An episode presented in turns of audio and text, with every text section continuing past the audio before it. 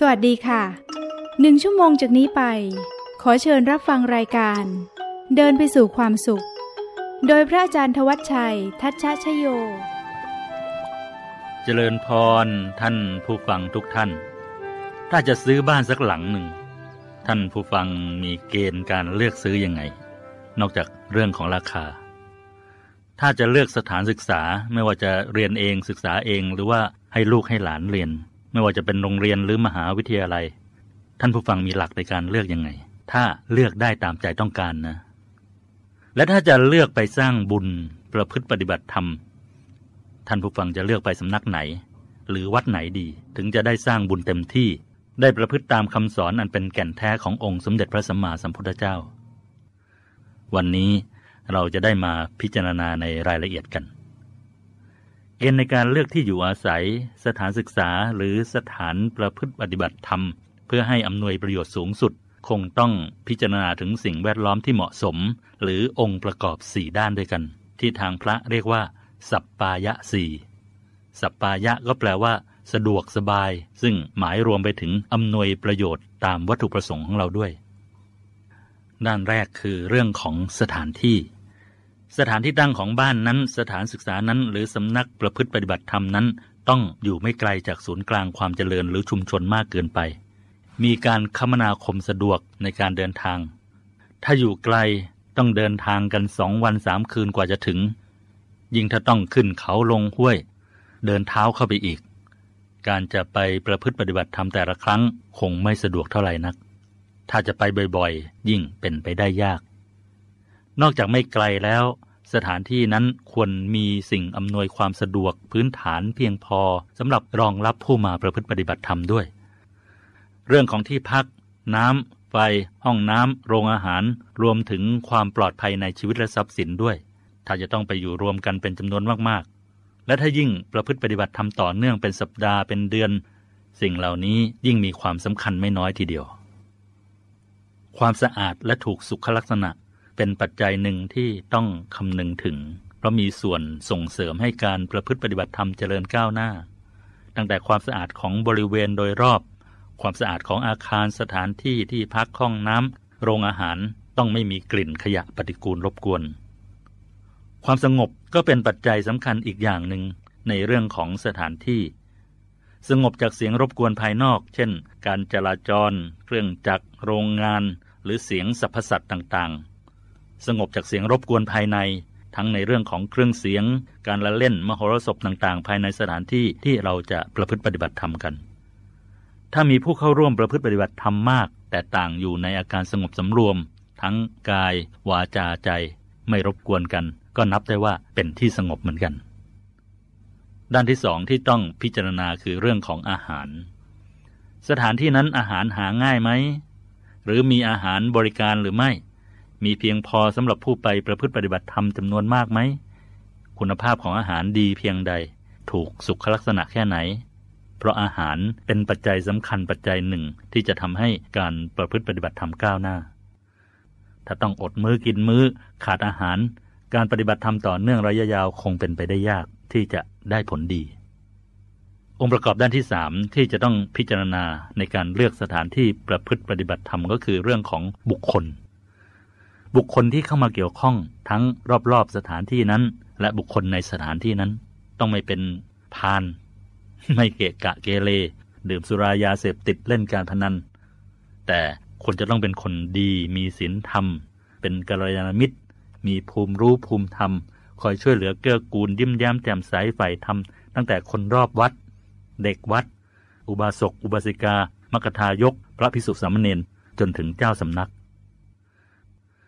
ด้านที่สี่คือเรื่องของธรรมะ หรือหลักธรรมคำสอนและวิธีปฏิบัติ ซึ่งถือว่าสำคัญที่สุดในองค์ประกอบทั้งสี่เพราะเปรียบเสมือนแก่นหรือหัวใจของการที่เราเข้าไปประพฤติปฏิบัติธรรม สถานที่จะดีเพียงใดสะดวกสบายสะอาดสงบ มีเครื่องอำนวยความสะดวกครบครัน อาหารเลิศรสแค่ไหน บุคคลแวดล้อมเป็นคนดีมีศีลธรรม ปรารถนาดีต่อเราอย่างไรก็ตาม แต่หลักธรรมและวิธีปฏิบัติไม่นำพาให้เราไปถึงความรู้และความสุขที่สูงที่สุด ตามการตรัสรู้ธรรมขององค์สมเด็จพระสัมมาสัมพุทธเจ้าได้แล้ว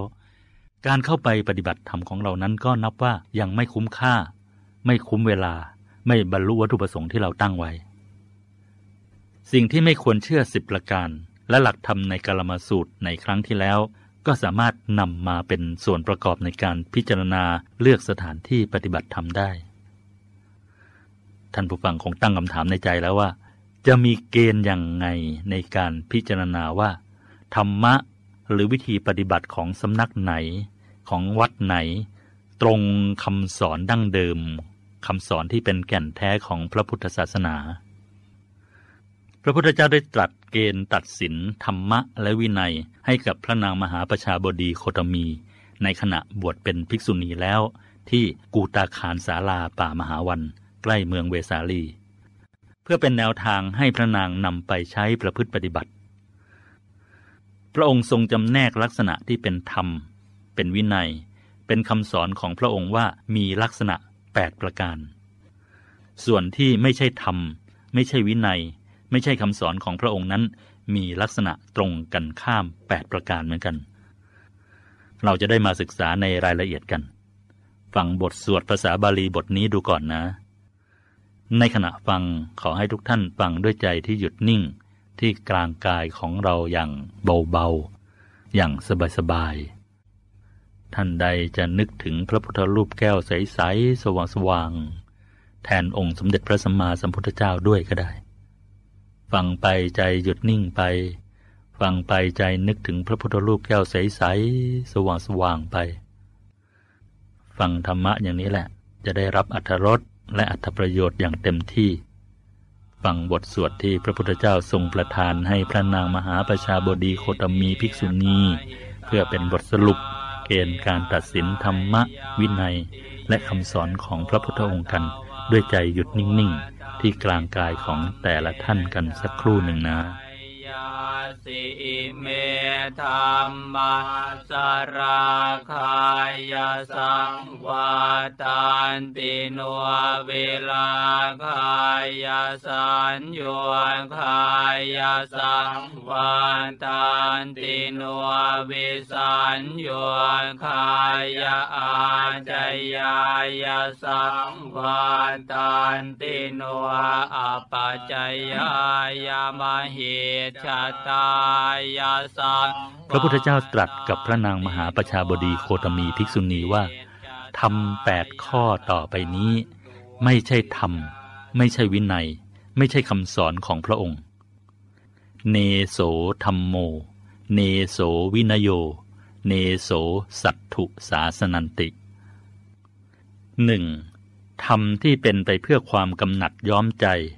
ไม่เป็นไปเพื่อความคลายกำหนัด ราคายะ โนวิราคายะ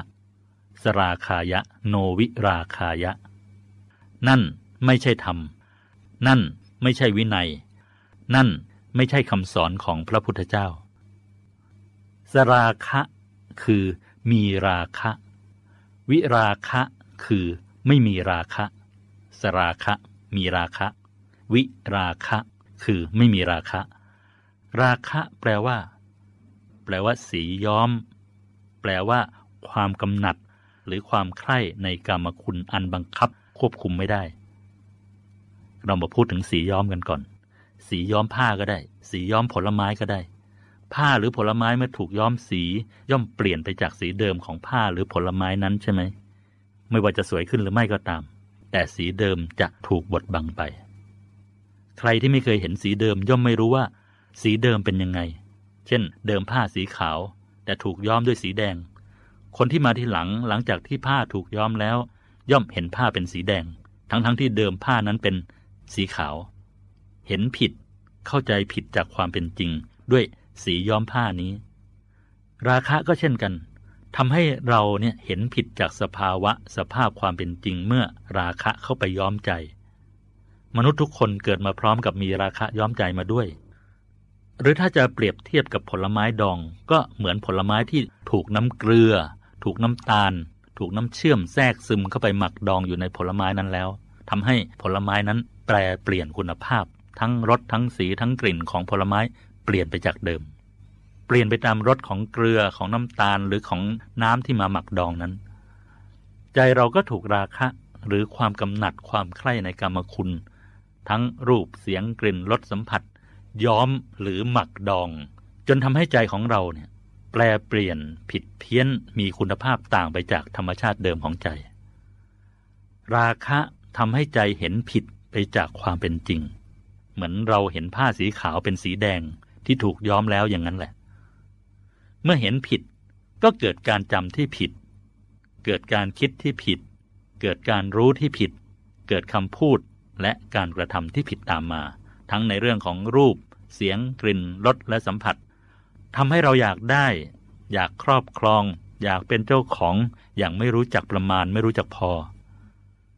ถ้าอยากได้แค่เพียงพอต่อความจำเป็นในการดำเนินชีวิต ในสภาวะสถานะของตนเองก็ไม่เป็นไร แต่ราคะตัวนี้เป็นความกำหนัดอยากได้ที่ไม่มีประมาณ เรียกว่ามีเท่าไหร่ก็ไม่พอ ไม่รู้จักอิ่ม ไม่รู้จักพอ ถ้าฝนตกลงมาเป็นทองคำ ตกลงมาเป็นเพชรเป็นพลอยได้ ท่านผู้ฟังว่าจะพอกับความต้องการของคนเราหรือเปล่า ได้แล้วก็อยากได้อีก มีแล้วก็อยากมีอีก มีรถคันที่หนึ่งแล้ว ใช้ได้สักเดือนสองเดือน มีรุ่นใหม่ออกมา ถ้ามีเงินพอก็เปลี่ยน อยู่ต่อมาสามเดือนหกเดือนปีหนึ่งมีรุ่นใหม่ออกมา ถ้ามีเงินพอก็เปลี่ยนอีกแล้ว ไม่ใช่ความผิดอะไรนะ ถ้ามีเงินและได้มาด้วยความสุจริตอาตมาเพียงแต่จะชี้ให้เห็นว่าความกำหนัดหรือราคะนี้ ทำให้เราไม่รู้จักพอยังไง มันไม่ใช่ความผิด เมื่อไม่รู้จักพอ เราก็ต้องตามแสวงหามาเพื่อสนองความต้องการ ซึ่งจะแสวงหามาให้มากเท่าไหร่ ก็ไม่มีวันเติมความต้องการของเราให้เต็มได้ เพราะความต้องการนี้ไม่มีที่สิ้นสุด เมื่อสนองตามความต้องการไม่ได้ ทีนี้เราก็อะไรเกิด ทุกเกิดแล้ว ไม่ได้ตามความต้องการก็เป็นทุกข์ใช่ไหม นี่ยกตัวอย่างเรื่องรถอย่างเดียวนะ เรื่องโทรศัพท์มือถือล่ะ เรื่องเครื่องเสียงล่ะ เรื่องกระเป๋าล่ะ เรื่องน้ำหอมล่ะ เรื่องเข็มขัดล่ะ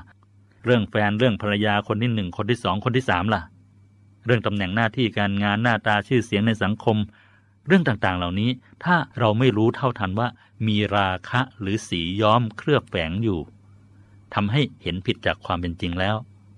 ก็จะทำให้เราหลงผิดเข้าไปยึดติด เกี่ยวข้องเกี่ยวพันอย่างไม่ลืมหูลืมตา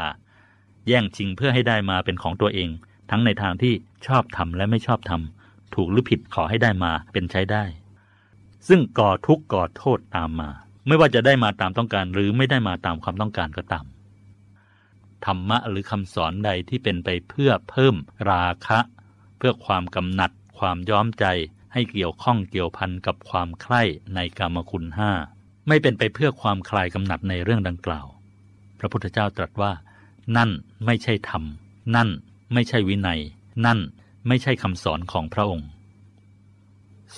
2. ธรรมที่เป็นไปเพื่อผูกรัดให้เกิดทุกข์ ไม่เป็นไปเพื่อความไม่ผูกรัดให้เกิดทุกข์ สังโยคายะ โนวิสังโยคายะ สังโยคายะ โนวิสังโยคายะ นั่น ไม่ใช่ธรรม นั่นไม่ใช่วินัย นั่นไม่ใช่คำสอนของพระพุทธเจ้า สังโยคะ แปลว่า เครื่องผูก สิ่งผูกพันพันธนาการ ท่านผู้ฟังลองจินตนาการนึกถึงคนที่ถูกผูกมือผูกเท้าทั้งสองไว้ คอก็ถูกผูกตรึงไว้ด้วย ขยับขยื่นไม่ได้ คนผู้นั้นจะเป็นทุกข์สักเพียงไหน ในชีวิตเรามีอะไรผูกมัดเราไว้บ้าง ผูกมัดแล้วทำให้เราเกิดทุกข์นะ ท่านผู้ฟังว่ามีบ้างไหม มีอะไรบ้าง คงต้องพิจารณากันให้ดี ๆ แล้วล่ะ เพราะเรามีราคะ สีย้อมที่ทำให้เราเห็นผิดจากความเป็นจริงไป อาจจะเห็นผิดว่าสุขเป็นทุกข์ หรือทุกข์เป็นสุขไปก็ได้ ถ้าเราหยุดใจนิ่ง ๆ คิดและพิจารณาดีๆ แล้วจะเห็นว่า สิ่งที่ผูกมัดเรา เครื่องพัฒนาการที่ทำให้เกิดทุกข์ แล้วเรากำลังยินดีให้สิ่งเหล่านั้นผูกมัดเราไว้ มีอยู่เต็มมือเต็มเท้าเต็มใจของเราเลยทีเดียวล่ะ เป็นเครื่องผูกมัดอย่างหลมหลวม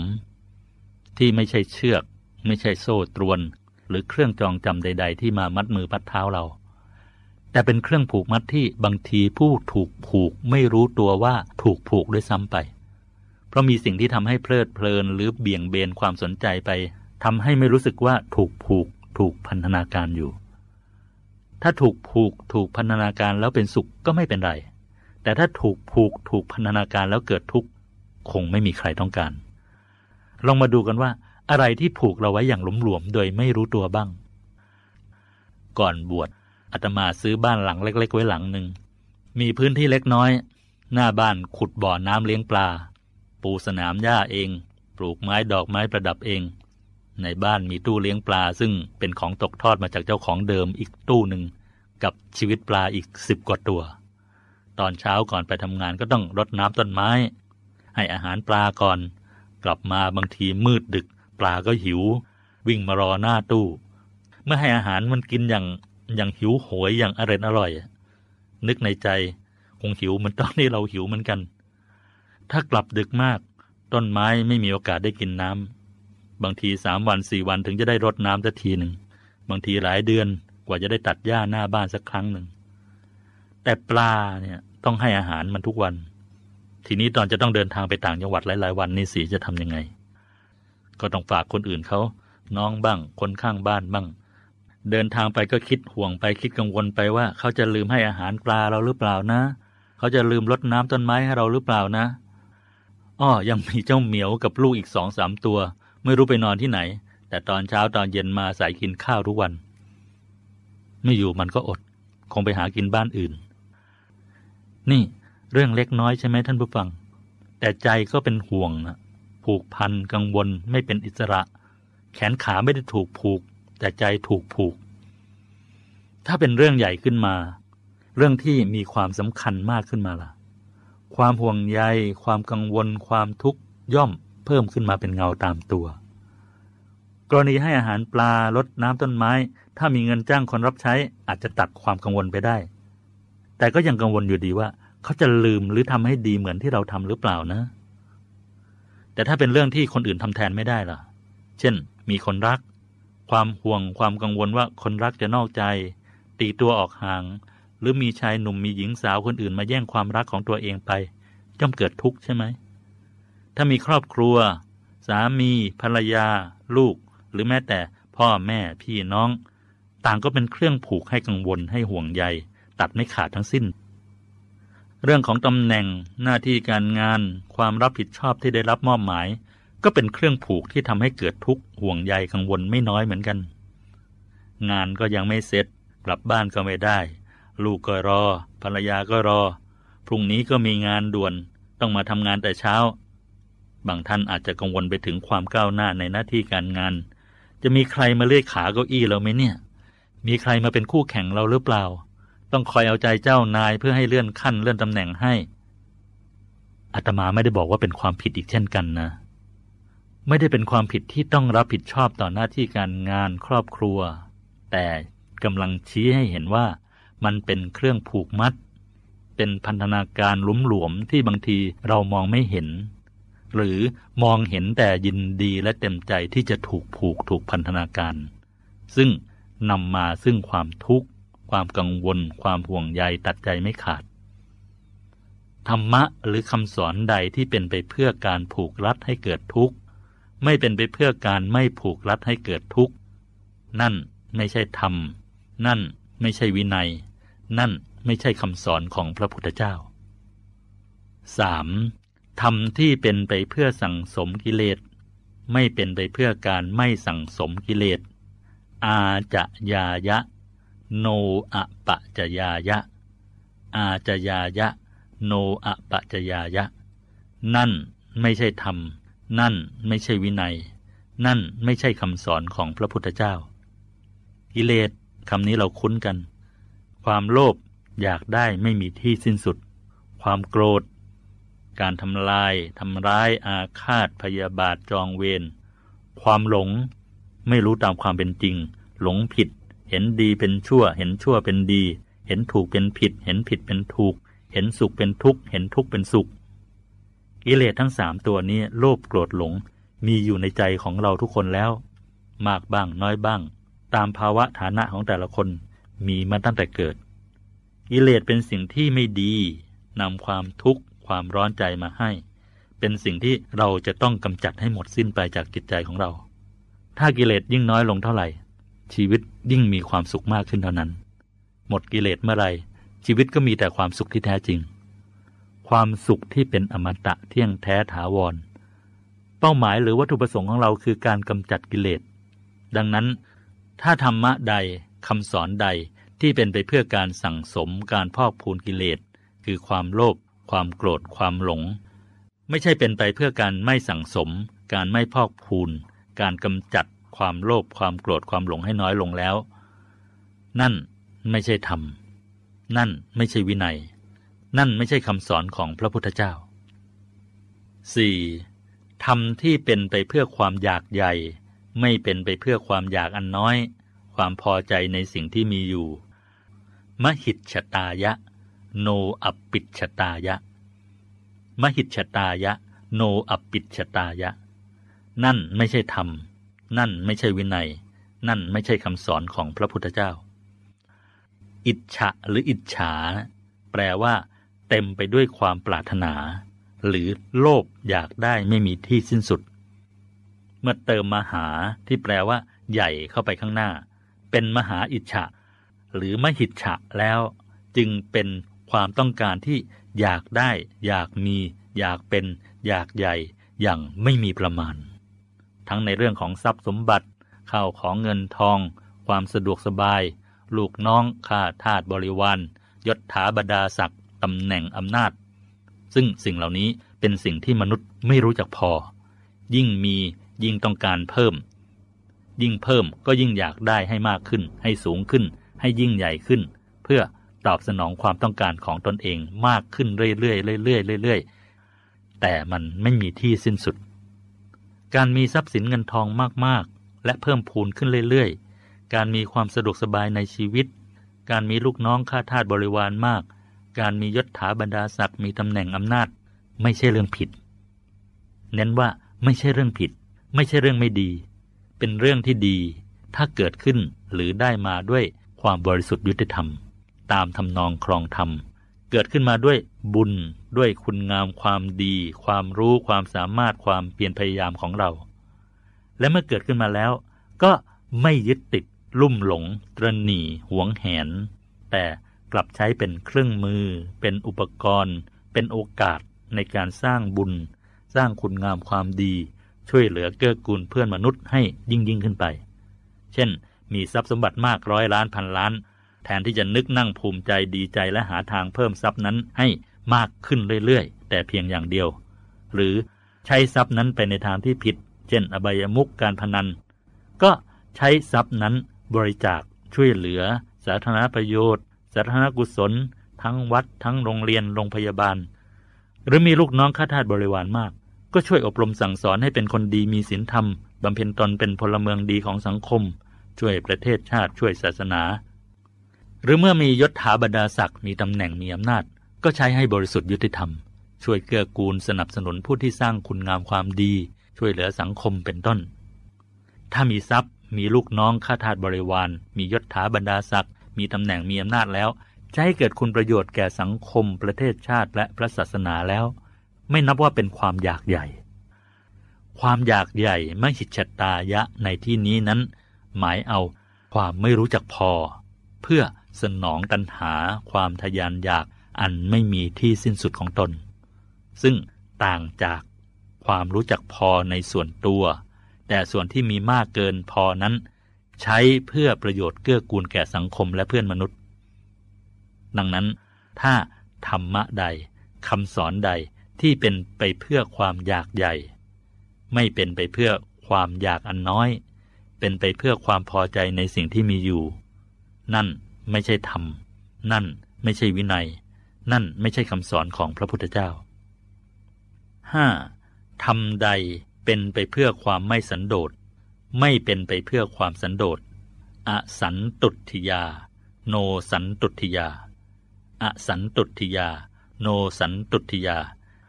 นั่นไม่ใช่ธรรม นั่นไม่ใช่วินัย นั่นไม่ใช่คำสอนของพระพุทธเจ้า สันโดษไม่ใช่แปลว่ามักน้อยตามที่คนส่วนใหญ่เข้าใจกันนะ แต่สันโดษแปลว่า ความยินดี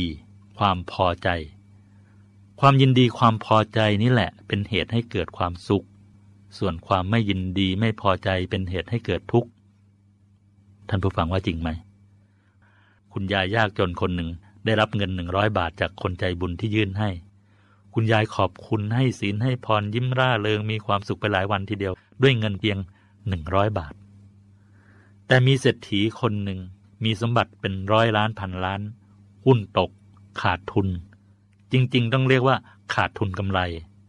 คือกำไรที่เคยได้ลดลงไปจากเดิมแสนสองแสนบาท กลับนั่งทุกข์กินไม่ได้ นอนไม่หลับ กลัวหุ้นจะตกลงไปกว่าเดิม กำไรจะได้น้อยลงไปกว่าเดิม ทั้งๆทที่สมบัติก็ยังมีพันล้านอยู่เหมือนเดิมนั่นแหละ เขาจึงบอกว่า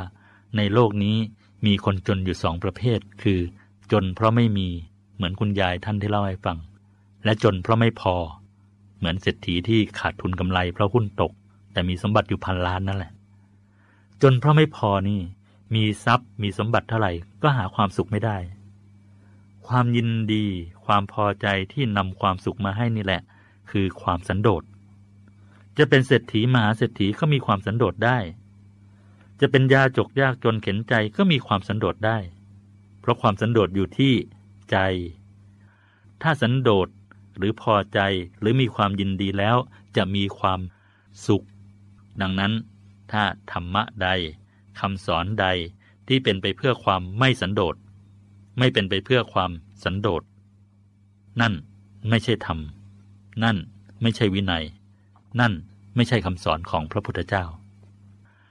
6. ทำใดเป็นไปเพื่อความคลุกคลีด้วยหมู่คณะ ไม่เป็นไปเพื่อความสงัดจากหมู่ สังฆนิกายะ โนปวิเวกายะ สังฆนิกายะ โนปวิเวกายะ นั่นไม่ใช่ธรรม นั่นไม่ใช่วินัย นั่นไม่ใช่คำสอนของพระพุทธเจ้า มนุษย์เป็นสัตว์สังคม อยู่รวมกันเป็นหมู่เป็นคณะ ไม่สามารถอยู่ลำพังคนเดียวได้ แต่ก็ควรมีเวลาเป็นตัวของตัวเองบ้าง มีเวลาอยู่เงียบๆกับตัวเองให้มากกว่าเวลาที่อยู่กับหมู่คณะ เพราะเมื่อเราอยู่กับหมู่คณะ ซึ่งหมายรวมไปตั้งแต่ครอบครัว สามีภรรยาบุตรหลานปู่ย่าตายาย เพื่อนฝูงครูบาอาจารย์ ลูกน้องเจ้านาย หรือผู้ร่วมงาน รวมไปถึงสื่อต่างๆ เช่น วิทยุโทรทัศน์หนังสือพิมพ์วิดีโอด้วย เราจะถูกกระตุ้นหรือให้ข้อมูลผ่านประสาทสัมผัสทั้งห้าทั้งตา หู จมูก ลิ้น และกาย ทั้งตั้งใจและไม่ตั้งใจ ในเรื่องราวต่างๆที่ปาฐะตามแต่คู่สนทนาจะนำมาถ่ายทอดสู่ประสาทสัมผัสของเรา เช่น คุยกันเรื่องงาน คุยกันเรื่องอาหารที่จะไปรับประทาน คุยกันเรื่องภาพยนตร์ที่จะไปดู ใจของเราจะคิดปรุงแต่งคล้อยตามหรือไม่เห็นด้วยในเรื่องต่างๆ เหล่านั้น ไม่เคยได้หยุดได้นิ่งเลย ถึงแม้จะเกิดความเพลิดเพลิน สนุกสนาน เกิดความก้าวหน้าในหน้าที่การงานก็ตาม แต่สิ่งหนึ่งที่ขาดไปคือ ความสงบ ความสงัดเป็นส่วนตัว ซึ่งความสงบความสงัดนี่แหละ ถ้าใครเคยสัมผัสแล้วถึงจะทราบและเข้าใจว่า เป็นสภาวะที่นำความรู้และความสุขมาให้ชีวิตเรา อาตมาเชื่อแน่ว่าท่านผู้ฟังคงมีประสบการณ์ที่อยู่เงียบๆคนเดียวบ้าง จะเป็นในห้องส่วนตัว ชายทะเล บนภูเขา หรือชายทุ่งโล่งๆกว้างๆสุดหูสุดตา ความรู้สึกนั้นมันยากที่จะบรรยายอธิบายออกมาเป็นคำพูดให้ใครเข้าใจได้ใช่ไหม ถ้าใครไม่เคยมีประสบการณ์คงยากที่จะเข้าใจ มันเป็นความอิสระ เสรี ไร้ขอบเขต ไร้เครื่องผูกพันเเป็นความสุขที่ต่างจากความสนุกสนานเพลิดเพลินที่ได้รับจากการอยู่ในหมู่ผู้คนรอบข้างอย่างที่เคยเป็น ต้องลองถึงจะรู้ ถ้าใครไม่เคย พูดยังไงก็เข้าใจได้ยาก แต่ถ้าอยู่คนเดียวแล้วใจยังคิดถึงเรื่องราวต่างๆ บุคคลต่างๆ ที่เข้ามาเกี่ยวข้องเกี่ยวพันกับเรา ไม่ได้หยุดไม่ได้นิ่ง ก็ยังไม่นับว่าเป็นการไม่คลุกคลีกับหมู่คณะอย่างแท้จริง เป็นเพียงไม่คลุกคลีด้วยกาย แต่ใจยังคลุกคลีเกี่ยวข้องอยู่ ไม่ใช่ความสงบสงัดที่แท้จริง แต่ก็ยังดีกว่าคลุกคลีทั้งกายและใจ อันเป็นเหตุให้ไม่สามารถเข้าถึงความสุขที่แท้จริงได้ ดังนั้น ธรรมะใดคำสอนใดที่เป็นไปเพื่อความคลุกคลีด้วยหมู่คณะ ทั้งกายและใจ ไม่เป็นไปเพื่อความสงบสงัดกายและใจ นั่นไม่ใช่ธรรม นั่นไม่ใช่วินัย นั่นไม่ใช่คำสอนของพระพุทธเจ้า 7. ทำใดเป็นไปเพื่อความเกียจคร้าน ไม่เป็นไปเพื่อการปลาลบความเพียร โกสัจชายะ โนวิริยารัมพายะ โกสัจชายะ โนวิริยาลัมพายะ นั่นไม่ใช่ธรรม นั่นไม่ใช่วินัย นั่นไม่ใช่คำสอนของพระพุทธเจ้า ไก่ตื่นแต่เช้านะ นกก็ตื่นแต่เช้า ตื่นแล้วโกงคอขันโกงคอร้องปลุกคนเสียอีก คนมีทั้งไก่ปลุก นกปลุก มีทั้งนาฬิกาปลุก บางทียังไม่ตื่นเลย หรือตื่นขึ้นมาก็ลุกขึ้นมากดปิดนาฬิกาปลุกที่ตั้งไว้ ทั้งทั้งที่ตั้งใจจะตื่นแต่เช้า ความเกียจคร้านมันมีฝังอยู่ในใจอยู่ในตัวของทุกคนนั่นแหละ มากบ้างน้อยบ้าง ตามการสั่งสมการฝึกฝนของแต่ละคน แม้ไก่จะตื่นแต่เช้า นกจะตื่นแต่เช้า แต่ก็พัฒนาให้ชีวิตเจริญก้าวหน้าสู้มนุษย์ไม่ได้ มนุษย์สามารถพัฒนาความรู้ความสามารถพัฒนาศักยภาพของตนให้ถึงขีดสุดได้ คือเข้าไปถึงความรู้ที่สูงที่สุด และความสุขที่สุขที่สุดได้ ถ้าถ้าขจัดความเกียจคร้านทิ้งไปกำจัดได้มากเท่าไหร่ มีความเพียรเพิ่มมากขึ้นเท่าไหร่ ความรู้และความสุขความสำเร็จก็จะเพิ่มมากขึ้นเท่านั้น ไม่ว่าทางโลกหรือทางธรรม เรื่องนี้เราคงเห็นกันชัดเจนอยู่แล้ว เด็กเกียจคร้านย่อมเรียนไม่ได้ดี สอบตกซ้ำชั้นอยู่นั่นแหละ ผู้ใหญ่เกียจคร้านย่อมไม่ประสบความสำเร็จในชีวิต หน้าที่การงานทรัพย์สมบัติบ้านช่องที่อยู่อาศัยก็แทบจะไม่มีเป็นของตนเอง นักกีฬาเกียจคร้านแข่งทีไรก็แพ้ทุกที ซึ่งตรงกันข้ามกับผู้ที่มีความเพียรนกเขานี่ตัวใหญ่กว่านกกระจาบเยอะนะ ท่านผู้ฟังรู้จักนกเขาแล้วก็รู้จักนกกระจาบใช่ไหม แต่เวลาทำรังเนี่ย นกเขามันคาบเศษหญ้าเศษไม้ใต้ต้นไม้นั่นแหละ คาบไปวางๆไว้บนคบไม้ ขนาดใหญ่พอนอนได้ แล้วก็นอนออกไข่ พลิกไปพลิกมาบางทีไข่ก็ตกลงมาแตกข้างล่าง เวลาฝนตก แม่นกนอนเปียกฝนกกไข่ เพราะข้างบนไม่มีที่กันฝนไม่มีที่บังฝน มีเพียงใบไม้ตามธรรมชาติเท่านั้นแหละ เมื่อลูกนกออกมาสามตัวสี่ตัวก็นอนเปียกฝนกันทั้งแม่ทั้งลูก ต่างจากนกกระจาบ นกกระจาบตัวเล็กนิดเดียว เล็กกว่านกเขาเยอะ แต่ทำรังด้วยความเพียร บินไปคาบใบอ้อใบพงมาจากที่ไกลๆ ฉีกเป็นฝอยด้วยปาก แล้วก็บรรจงสารเป็นรังปิดมิดชิด มีท่อทางออกอยู่ด้านล่าง กันน้ำเข้า กันสัตว์อื่นเข้าไปทำร้ายลูกอ่อน เมื่อเวลาพ่อนกแม่นกไม่อยู่ เวลาฝนตกต่างก็นอนสบายทั้งแม่นกลูกนก ชีวิตคนเกียจคร้านนี่ ต่างจากคนที่มีความเพียรยังไง ดูนกกระจาบกับนกเขาเปรียบเทียบก็ได้ ยิ่งการเข้าไปถึงเป้าหมายสูงสุดของมนุษย์ ยิ่งต้องใช้ความเพียรอย่างยิ่งยวดทีเดียว ดังนั้นถ้าธรรมะใดคำสอนใดเป็นไปเพื่อความเกียจคร้าน ไม่เป็นไปเพื่อการปลารบความเพียรแล้ว นั่น ไม่ใช่ธรรม นั่นไม่ใช่วินัย นั่นไม่ใช่คำสอนของพระพุทธเจ้า 8. ทำใดเป็นไปเพื่อความเป็นคนเลี้ยงยาก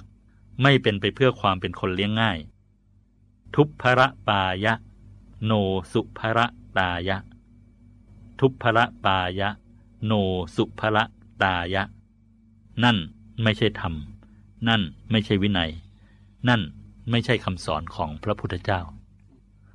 ท่านผู้ฟังเคยเห็นหมูมันกินอาหารไหม มันกินหน้าอร่อยนะ ไม่ว่าจะมีอาหารอะไร หยวกกล้วย ข้าว รำผักบุ้ง เศษอาหารอะไรอะไรผสมกันเข้าไป มันก็กินอย่างอร่อยอร่อยทั้งนั้นแหละ อร่อยทุกครั้งด้วย ต่างจากแมวกินข้าว ค่อยๆ แทะ ค่อยๆ เล็ม เลือกกินแต่ปลาแต่เนื้อก่อน เหลือข้าวทิ้งไว้ แล้วก็มาร้องแมวแมวขอใหม่ มันก็เป็นธรรมชาติของสัตว์มัน หมูก็เป็นอย่างนี้แหละ แมวก็เป็นอย่างนี้ เป็นมาตั้งแต่บรรพบุรุษของหมูของแมวแล้วล่ะ แต่ก็เป็นตัวอย่างที่เห็นชัดว่า การเลี้ยงยากและเลี้ยงง่ายเป็นยังไง คนเลี้ยงง่ายเนี่ย มีอะไรก็รับประทานได้ อร่อยไม่อร่อยประณีตไม่ประณีตรสเป็นยังไง เค็มหรือไม่เค็มเปรี้ยวหรือไม่เปรี้ยวหวานหรือไม่หวาน เผ็ดหรือไม่เผ็ดไม่เป็นไร ร้อนหรือเย็นทานได้ อิ่มเหมือนกันหมด อิ่มแล้วบรรลุวัตถุประสงค์ของการรับประทานอาหารแล้ว แต่บางคนเนี่ย มีอาหารอย่างนี้จะเอาอย่างโน้น ไม่อร่อยไม่ถูกปากไม่ทาน ใส่จานใส่ภาชนะไม่สวยไม่ได้ ต้องมีเครื่องปรุง ขาดเปรี้ยวขาดเค็มขาดหวานก็ไม่ได้ อาหารเย็นๆไม่ได้ ต้องอาหารร้อนๆ ถ้าลองพิจารณาดู เราเสียเวลาเสียเงินไปกับเรื่องการรับประทานอาหารนี่ไม่น้อยเลยทีเดียวนะ ในแต่ละวันเนี่ยยิ่งถ้าต้องทำอาหารเองด้วย ล้างภาชนะเองด้วย วันหนึ่งสามมื้อ รวมเวลาทำอาหารทานอาหารล้างภาชนะแล้ว เหลือเวลาทำภารกิจอื่น ๆ ไม่กี่ชั่วโมงทำใดคำสอนใด เป็นไปเพื่อการเป็นคนเลี้ยงยาก ไม่เป็นไปเพื่อการเป็นคนเลี้ยงง่าย นั่นไม่ใช่ธรรม นั่นไม่ใช่วินัย นั่นไม่ใช่คำสอนของพระพุทธเจ้า เมื่อพระพุทธเจ้าตรัสบอกธรรมะที่ไม่ใช่คำสอนของพระองค์แล้ว ระองค์จึงตรัสถึงธรรมะที่เป็นคำสอนของพระองค์ 8 ข้อด้วยกัน ซึ่งตรงข้ามกับธรรมะใน 8 ข้อแรก ธรรมะ 8 ข้อต่อไปนี้ คือธรรม คือวินัย คือคำสอนของพระพุทธเจ้า ท่านผู้ฟังฟังบทสวดภาษาบาลีก่อนนะ อย่าลืมฟังด้วยใจหยุดนิ่ง ๆ ที่กลางกาย โดยไม่ส่งใจไปคิดถึงเรื่องอื่น ๆ นะ ฟังไปใจหยุดนิ่ง ๆ ไป เมื่อจบแล้ว อาตมาจะได้อธิบายเพิ่มเติม ลองฟังด้วยใจหยุดนิ่ง ๆ ดูสักครู่หนึ่งนะธรรมโมเนสวินัยโยเนตังสาธุสาสนันติเยจะโคตะวังโคตมิธรรมเมจานายยาสิเมธรรมาเวราคายสังวาตันติโนสราคาเอโสธรรมโม เอโสวินโย เอตังสัตถุสาสนันติ นี้เป็นธรรม นี้เป็นวินัย นี้เป็นคำสอนของพระศาสดาสัมมาสัมพุทธเจ้า 8 ข้อด้วยกัน ข้อที่หนึ่งธรรมที่เป็นไปเพื่อความคลายกำหนัด ไม่เป็นไปเพื่อความกำหนัดย้อมใจ วิราคายะ โนสราคายะ การรู้เท่าทัน การรู้เห็นตามความเป็นจริง ตามสภาวะสถานะที่ตนเองเป็น หรือสิ่งแวดล้อมรอบตัวเราเป็น โดยไม่ถูกสีย้อมมาบังตานั่นแหละ จึงจะทำให้เราคลายความกำหนัด หรือความอยากได้ อยากมีอยากเป็นลงได้ เรายังคงได้ ยังคงมี ยังคงเป็นอยู่เหมือนเดิม เช่น ยังคงมีทรัพย์สมบัติ บ้านช่องรถราเหมือนเดิม ยังคงมีสามีภรรยาลูกหลานเพื่อนฝูงเหมือนเดิม ยังคงเป็นลูกน้อง เป็นหัวหน้างาน เป็นผู้จัดการอธิบดีรัฐมนตรีนายกรัฐมนตรีอยู่เหมือนเดิม แต่ไม่มีความกำหนัด หรือความทยานอยากยึดติดกับความได้ ความมีความเป็นนั้น ใจที่หยุดนิ่ง ๆ ใจที่ใส ๆ ใจที่สงบสงบใจที่สว่างสว่างณกลางกายของแต่ละคนนั่นแหละ เป็นใจที่ไม่ถูกย้อมด้วยราคะหรือความกำหนัด เป็นใจที่จะเห็นไปตามความเป็นจริงทำใดคำสอนใดของสำนักใด วัดใด เป็นไปเพื่อความคลายกำหนัด ไม่เป็นไปเพื่อความกำหนัดย้อมใจ นั่นใช่ธรรม นั่นใช่วินัย นั่นใช่คำสอนของพระพุทธเจ้า ข้อที่สองธรรมที่เป็นไปเพื่อการไม่ผูกรัดให้เกิดทุกข์ ไม่เป็นไปเพื่อการผูกรัดให้เกิดทุกข์ วิสังโยคายะ โนสังโยคายะ สิ่งที่ผูกรัดใจของเราทั้งหมดเป็นไปด้วยความยินยอมพร้อมใจ เป็นไปด้วยความยินดีของเราทั้งนั้น ไม่ว่าจะด้วยการรู้หรือไม่รู้เท่าทันก็ตาม ทั้งทรัพย์สมบัติครอบครัวสามีภรรยาบุตรหลานยศตำแหน่งข้าทาสบริวาร ถ้าเราสลัดทิ้ง ถ้าเราตัดเครื่องพันธนาการไม่ยอมให้ผูกรัด สิ่งเหล่านั้นก็ไม่สามารถผูกรัดและก่อให้เกิดทุกข์ได้ใช่ไหม ที่เกิดทุกข์เพราะเรายอมให้สิ่งเหล่านั้นผูกรัดเราอยู่ การจะดิ้นให้หลุดหรือตัดเครื่องผูกรัดนั้นได้ ใจจะต้องรู้เห็นตามความเป็นจริง รู้ว่าสิ่งเหล่านั้นเป็นเครื่องผูกรัด ผูกรัดเรายังไง มีโทษยังไง และใจจะต้องมีกำลังพอที่จะตัดหรือสลัดสิ่งผูกรัดนั้นออกไป ใจที่หยุดนิ่ง ใจที่ใส ใจที่สงบ ใจที่สว่างหน้ากลางกาย เป็นใจที่จะรู้เห็นตามความเป็นจริง และเป็นใจที่มีกำลังพอที่จะตัดพันธนาการที่ก่อให้เกิดทุกข์นั้นให้ลดน้อยลงหรือหมดไปโดยสิ้นเชิงทำใดคำสอนใดของสำนักใดของวัดใด เป็นไปเพื่อความไม่ผูกรัดให้เกิดทุกข์ ไม่เป็นไปเพื่อผูกรัดให้เกิดทุกข์ นั่นใช่ธรรม นั่นใช่วินัย นั่นใช่คำสอนของพระพุทธเจ้า ข้อที่สามธรรมที่เป็นไปเพื่อการไม่สั่งสมกิเลส ไม่เป็นไปเพื่อการสั่งสมกิเลส อปัจจยายะ โนอาจยายะ อปัจจยายะ โนอาจยายะ โลภความอยากได้เกินเหตุ เกิดจากใจที่ไม่รู้จักพอ โกรธ ความเคืองแค้น อาฆาตพยาบาท เกิดจากใจที่ขาดเมตตาคุโชนด้วยความเร่าร้อน หลงไม่รู้ตามความเป็นจริง เป็นใจที่ขุ่นมัว ไม่ใสสะอาด ขาดวิชา ขาดความรู้ การไม่สั่งสมกิเลส การกำจัดกิเลส ทั้งโลภ โกรธ หลงให้น้อยลงจนหมดไป นำความสุขมาสู่ตน ความโลภจะลดลง จนหมดสิ้นไปเป็นใจที่อิ่มเป็นใจที่พอ โกรธจะลดลง จนหมดสิ้นไป เป็นใจที่มีเมตตาสงบเย็น หลงจะลดลงจนหมดสิ้นไป เป็นใจที่ใสสะอาดประกอบด้วยวิชาความรู้ได้ด้วยใจที่หยุดนิ่ง ใจที่ใส ใจที่สงบ ใจที่สว่างณกลางกาย เป็นทั้งการไม่สั่งสมกิเลสเป็นทั้งการลดและเป็นทั้งการกำจัดกิเลส ทั้งโลภโกรธหลงให้หมดสิ้นไปอย่างสิ้นเชื้อไม่เหลือเศษทำใดคำสอนใดของสำนักใดของวัดใด เป็นไปเพื่อการไม่สั่งสมกิเลส ไม่เป็นไปเพื่อการสั่งสมกิเลส นั่นใช่ธรรม นั่นใช่วินัย นั่นใช่คำสอนของพระพุทธเจ้า ข้อที่สี่ทำที่เป็นไปเพื่อความอยากอันน้อย พอใจในสิ่งที่มีอยู่ ไม่เป็นไปเพื่อความอยากใหญ่ อัปปิชตายะ โนมหิชตายะ อัปปิชตายะ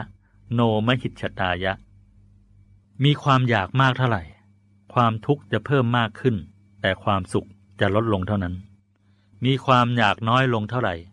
ความสุขจะเพิ่มมากขึ้น ความทุกข์จะลดลงเท่านั้น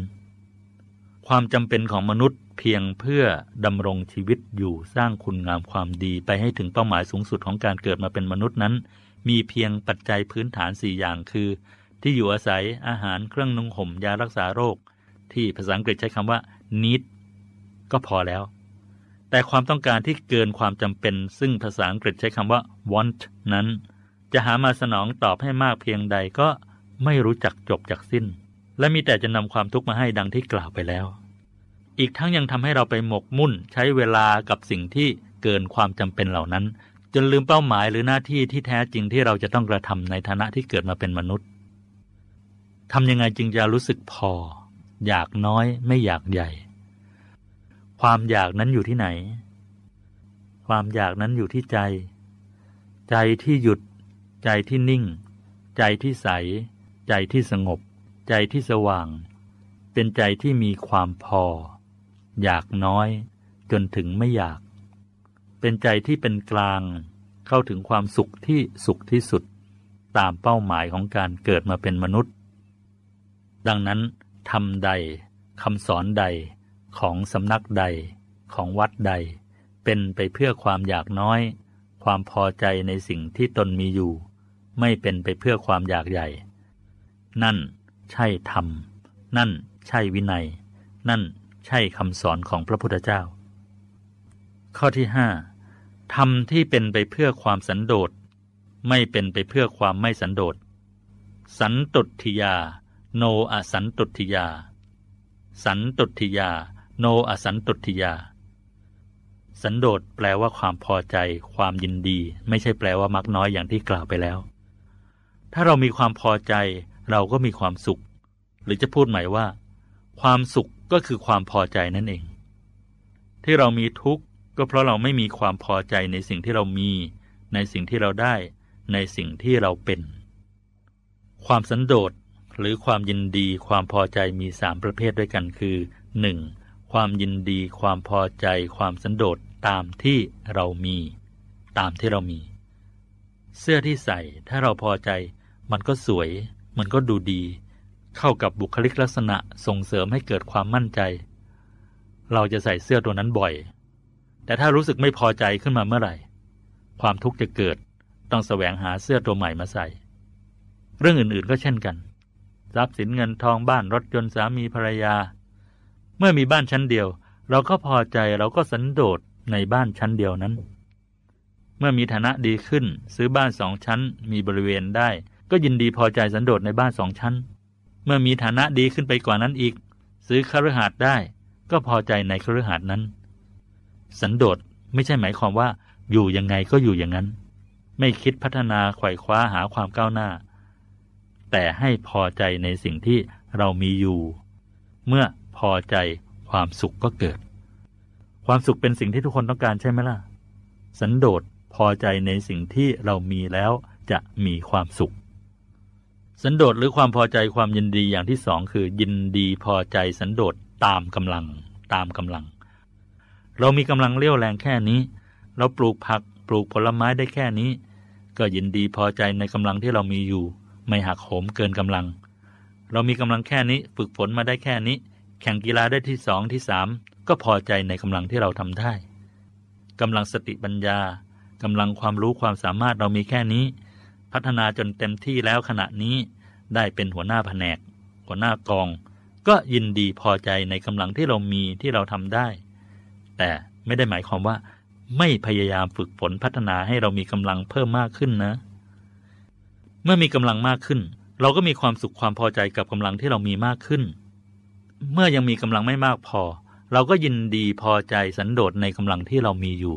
ทั้งกำลังเรี่ยวแรงกำลังสติปัญญากำลังทรัพย์กำลังเพื่อนฝูง หรือกำลังด้านอื่น ๆ อีกก็ตาม สันโดษหรือความยินดีความพอใจอย่างที่สามคือ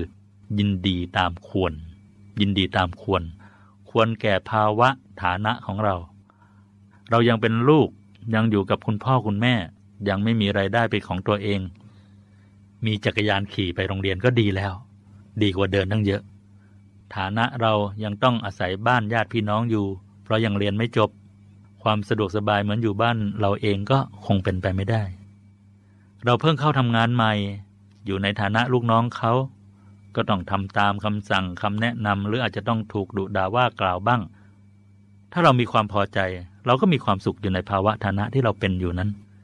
แต่ก็เน้นอีกครั้งหนึ่งนะว่า สันโดษไม่ได้หมายความว่า อยู่ยังไงก็อยู่อย่างนั้นไม่พัฒนาปรับปรุงให้ก้าวหน้ากว่าที่เป็นอยู่ แต่เมื่อยังไม่สามารถก้าวไปสู่ภาวะฐานะที่ดีกว่าด้วยสาเหตุหรือปัจจัยอะไรก็ตามเถอะ เราก็ยังมีความสุขความพอใจกับภาวะฐานะที่เรากำลังเป็นอยู่ เมื่อเราสามารถก้าวขึ้นสู่ภาวะฐานะที่สูงกว่า เราก็มีความสุขความพอใจความยินดี ความสันโดษในภาวะฐานะที่เราได้ใหม่ แต่ถ้าเกิดความไม่ยินดีไม่พอใจไม่สันโดษเมื่อไหร่ ความทุกข์จะเกิดตามมาทันที ความสุขจะเกิดทันทีเหมือนกัน เมื่อมีความยินดีพอใจสันโดษในสิ่งที่เรามีตามกำลังของเรา และตามควรแก่ภาวะฐานะของเรา สันโดษอยู่ที่ไหน สันโดษอยู่ที่ใจ ใจที่หยุด ใจที่นิ่ง ใจที่ใส ใจที่สงบ ใจที่สว่าง เป็นใจที่มีสันโดษมีความยินดี มีความพอใจตามที่ตนเองมี ตามกำลังของตน ตามควรแก่ภาวะฐานะของตนทำใดคำสอนใดของสำนักใด วัดใด เป็นไปเพื่อความสันโดษไม่เป็นไปเพื่อความไม่สันโดษ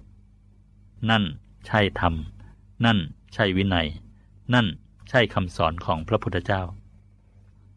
ข้อที่ 6. ธรรมที่เป็นไปเพื่อ ความสงบสงัดจากหมู่ ไม่เป็นไปเพื่อความคลุกคลีด้วยหมู่คณะ ปวิเวกายะ โนสังคณิกายะ ปวิเวกายะ โนสังคณิกายะ ความสุขแท้จริง ความสุขบริสุทธิ์ที่ไม่ใช่ความสนุกสนานเพลิดเพลินด้วยสิ่งเร้า หรือสิ่งกระตุ้นนั้น เกิดจากความสงบสงัด สงบสงัดตั้งแต่สิ่งแวดล้อมรอบตัว บุคคลรอบข้าง ไปจนถึงใจที่สงบสงัด ในขณะอยู่ตามลำพัง ใจที่ไม่คิด ไม่ห่วงไม่กังวล เรื่องจีปาถะที่เคยคิดเคยห่วงเคยกังวล แม้กายจะอยู่คนเดียว ไม่คลุกคลีด้วยหมู่คณะ แต่ถ้าใจยังคิดยังห่วงยังกังวลเรื่องราวต่าง ๆ ทั้งทรัพย์สมบัติบุคคลการงานครอบครัวลูกหลานรถลาบ้านช่อง ยังไม่นับว่าเป็นความสงบสงัดจากหมู่อย่างแท้จริง ใจที่หยุดใจที่นิ่ง ใจที่ใส ใจที่สว่าง เป็นใจที่สงัดสงบจากหมู่อย่างแท้จริง เป็นใจที่เข้าถึงความรู้คู่ความสุขที่สูงที่สุด ดังนั้น ธรรมะใดคำสอนใดของสำนักใดของวัดใดเป็นไปเพื่อความสงบสงัดจากหมู่ ไม่เป็นไปเพื่อความคลุกคลีด้วยหมู่คณะ นั่นใช่ธรรม นั่นใช่วินัย นั่นใช่คำสอนของพระพุทธเจ้า ข้อที่ 7. ธร รมที่เป็นไปเพื่อการปรารบความเพียร ไม่เป็นไปเพื่อความเกียจคร้าน วิริยารัมพายะ โนโกสัจชายะ วิริยาลัมพายะ โนโกสัจชายะ บุคคลจะล่วงทุกข์ได้เพราะความเพียร ท่านผู้ฟังคงคุ้นกับพุทธพจน์บทนี้ดี เมื่อเรือร่มกลางทะเล มองไม่เห็นฝั่ง ถ้าขาดความเพียรแล้ว พระมหาชนกคงไม่มีชีวิตรอดว่ายน้ำขึ้นฝั่งได้ เกิดเป็นมนุษย์ต้องเพียรตลอดไปจนกว่าจะถึงเป้าหมายสูงสุด ตั้งแต่เพียรระวังปิดกั้นไม่ให้บาปอากุศลที่ยังไม่เกิดไม่ให้เกิดขึ้น เช่น ไม่เคยกินเหล้าไม่เคยสูบบุหรี่ ก็ไม่ยอมกินเหล้าไม่สูบบุหรี่ เพียรละเลิกกำจัดบาปอากุศลที่เกิดขึ้นแล้วให้หมดไป เช่น เคยติดเหล้าติดบุหรี่ก็เลิกเหล้าเลิกบุหรี่ เพียรทำกุศลกรรม ความดีความงามที่ยังไม่เกิดขึ้น ให้เกิดมีเกิดเป็นขึ้นในตน เช่นไม่เคยรักษาศีลไม่เคยนั่งสมาธิเจริญภาวนา ก็รักษาศีลนั่งสมาธิเจริญภาวนา และเพียรรักษากุศลกรรม ความดีความงามที่มีอยู่แล้ว ให้ตั้งมั่นและก้าวหน้ายิ่งยิ่งขึ้นไป เช่น เคยรักษาศีลเคยนั่งสมาธิอยู่แล้วก็ทำให้บริสุทธิ์ทำให้มากยิ่งยิ่งขึ้นไป ความเพียรสี่อย่างนี้แหละ จะนำไปสู่ความสุข ความเจริญความสำเร็จทั้งทางโลกและทางธรรม ซึ่งคนเกียจคร้านไม่สามารถที่จะบรรลุถึงได้ ความเพียรเริ่มเกิดขึ้นที่ไหน เกิดขึ้นที่ใจ ใจที่หยุด ใจที่นิ่ง ใจที่ใส ใจที่สงบ ใจที่สว่าง เป็นใจที่มีความเพียร เป็นใจที่ไม่เกียจคร้าน ซึ่งส่งผลไปถึงการกระทำตามมา ดังนั้นทำใดคำสอนใดของสำนักใดของวัดใด เป็นไปเพื่อการปราลบความเพียรไม่เป็นไปเพื่อความเกียจคร้าน นั่นใช่ธรรม นั่นใช่วินัย นั่นใช่คำสอนของพระพุทธเจ้า ข้อที่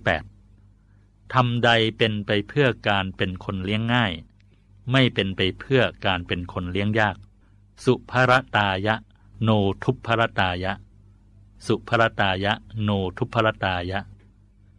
กินเพื่ออยู่ไม่ใช่อยู่เพื่อกิน ภาษิตนี้ยังคงเป็นความจริงและใช้ได้ดี ทั้งยังตรงกับธรรมะข้อนี้ด้วย อาหารทุกอย่างต่อให้ประณีตรสเลิศราคาแพงหายากเพียงใด พอเลยลิ้นลงสู่ลำคอแล้วเนี่ย ดูเหมือนจะมีค่ามีราคาเท่ากันหมด นี่ไม่นับเรื่องคุณค่าหรือคุณภาพทางโภชนาการนะ ความอร่อยหรือไม่อร่อยของอาหารอยู่ที่ลิ้น ความเป็นคนเลี้ยงง่ายหรือเลี้ยงยากอยู่ที่ใจ ถ้าทำใจให้พอใจกับอาหารที่เรารับประทาน ลิ้นก็รับรู้รสอร่อยไปเอง ใจที่หยุด ใจที่นิ่ง ใจที่ใส ใจที่สว่าง ใจที่สงบ เป็นใจที่สามารถยอมรับอาหารทุกสภาพทุกรสได้ ขอให้สะอาด ถูกสุขลักษณะและมีคุณภาพเท่านั้น เพราะว่าเป็นใจที่มองเห็นแก่นแท้หรือคุณประโยชน์ของอาหาร ไม่ยึดติดกับรูปแบบสีสันหรือรสชาติ ดังนั้นทำใดคำสอนใดของสำนักใดของวัดใด เป็นไปเพื่อการเป็นคนเลี้ยงง่าย ไม่เป็นไปเพื่อการเป็นคนเลี้ยงยาก นั่นใช่ธรรม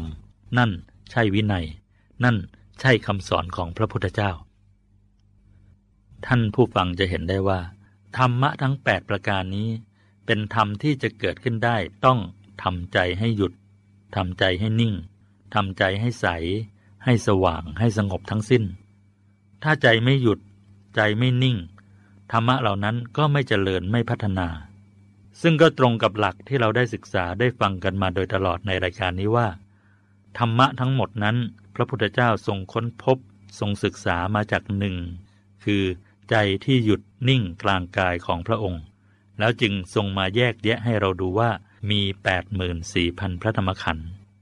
ในพระสูตรนี้ที่พระองค์ทรงตรัสกับพระนางมหาประชาบดีโคตมีพิสุณีมี 8 ประการด้วยกัน พระองค์ทรงแยกให้ดูเหมือนที่อาตมาเคยเปรียบเทียบว่าเหมือนแยกโอเลี้ยง ว่าโอเลี้ยงประกอบด้วยกาแฟ น้ำและน้ำตาล ดังนั้นเมื่อเรารวมกลับทั้ง 84,000 พระนามขันธ์ หรือธรรมะทั้ง 8 ประการในพระสูตรนี้ เหมือนรวม กาแฟ น้ำและน้ำตาลกลับให้เป็นโอเลี้ยง ธรรมะทั้งหมดจึงรวมเหลือหนึ่งคือใจที่หยุดใจที่นิ่งนั่นเอง ดังนั้นในพระสูตรนี้เมื่อสรุปคำสอนของพระพุทธเจ้าให้สั้นลงจนเหลือหนึ่งจึงกล่าวได้ว่าทำใดที่เป็นไปเพื่อการทำใจให้หยุดให้นิ่ง นั่นเป็นธรรม นั่นเป็นวินัย นั่นเป็นคำสอนของพระพุทธเจ้า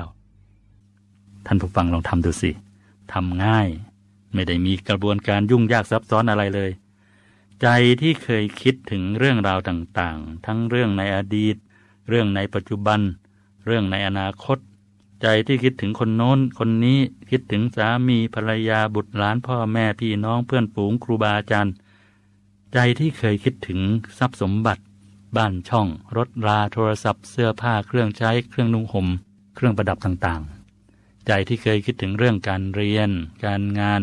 หน้าที่ที่รับผิดชอบต่างๆนำใจที่คิดถึงเรื่องต่างๆ เหล่านั้นมาหยุดนิ่งๆเฉยๆในตัวเรา เท่านั้นเอง หยุดอย่างสบายๆหยุดเหมือนรถหยุดไม่เคลื่อนที่ หยุดเหมือนฝนหยุดตก หยุดเหมือนร่างกายเราหยุดนิ่งๆไม่เคลื่อนไหว นำใจของเราที่คิดถึงคนนั้นคนนี้คิดถึงเรื่องนั้นเรื่องนี้ ทั้งในอดีต ทั้งในอนาคตนำใจของเราเนี่ยมาหยุดนิ่งๆนิ่งๆอย่างนั้นแหละ ในขณะที่ฟังบทสวดบทนี้ซึ่งเป็นบทที่พระพุทธเจ้าทรงประทานแด่พระนางมหาประชาบดีโคตมีภิกษุณี ขอให้ทุกท่านทดลองทำใจหยุดทำใจนิ่งอย่างสบายๆดู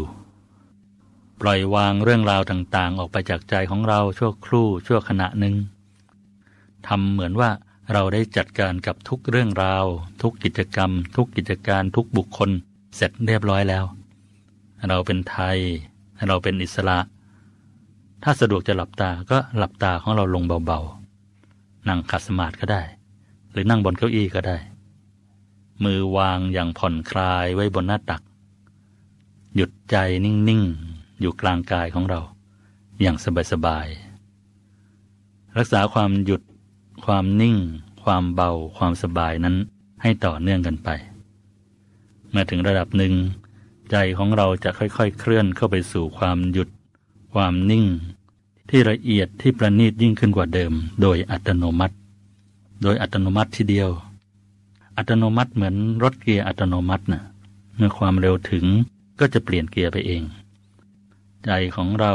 เมื่อหยุดนิ่งถูกส่วนถึงระดับหนึ่งแล้ว ก็จะเคลื่อนเข้าไปสู่ความละเอียดอีกระดับหนึ่ง โดยอัตโนมัติเช่นเดียวกัน ซึ่งเราจะรู้ได้ด้วยตัวของเราเอง ความหยุด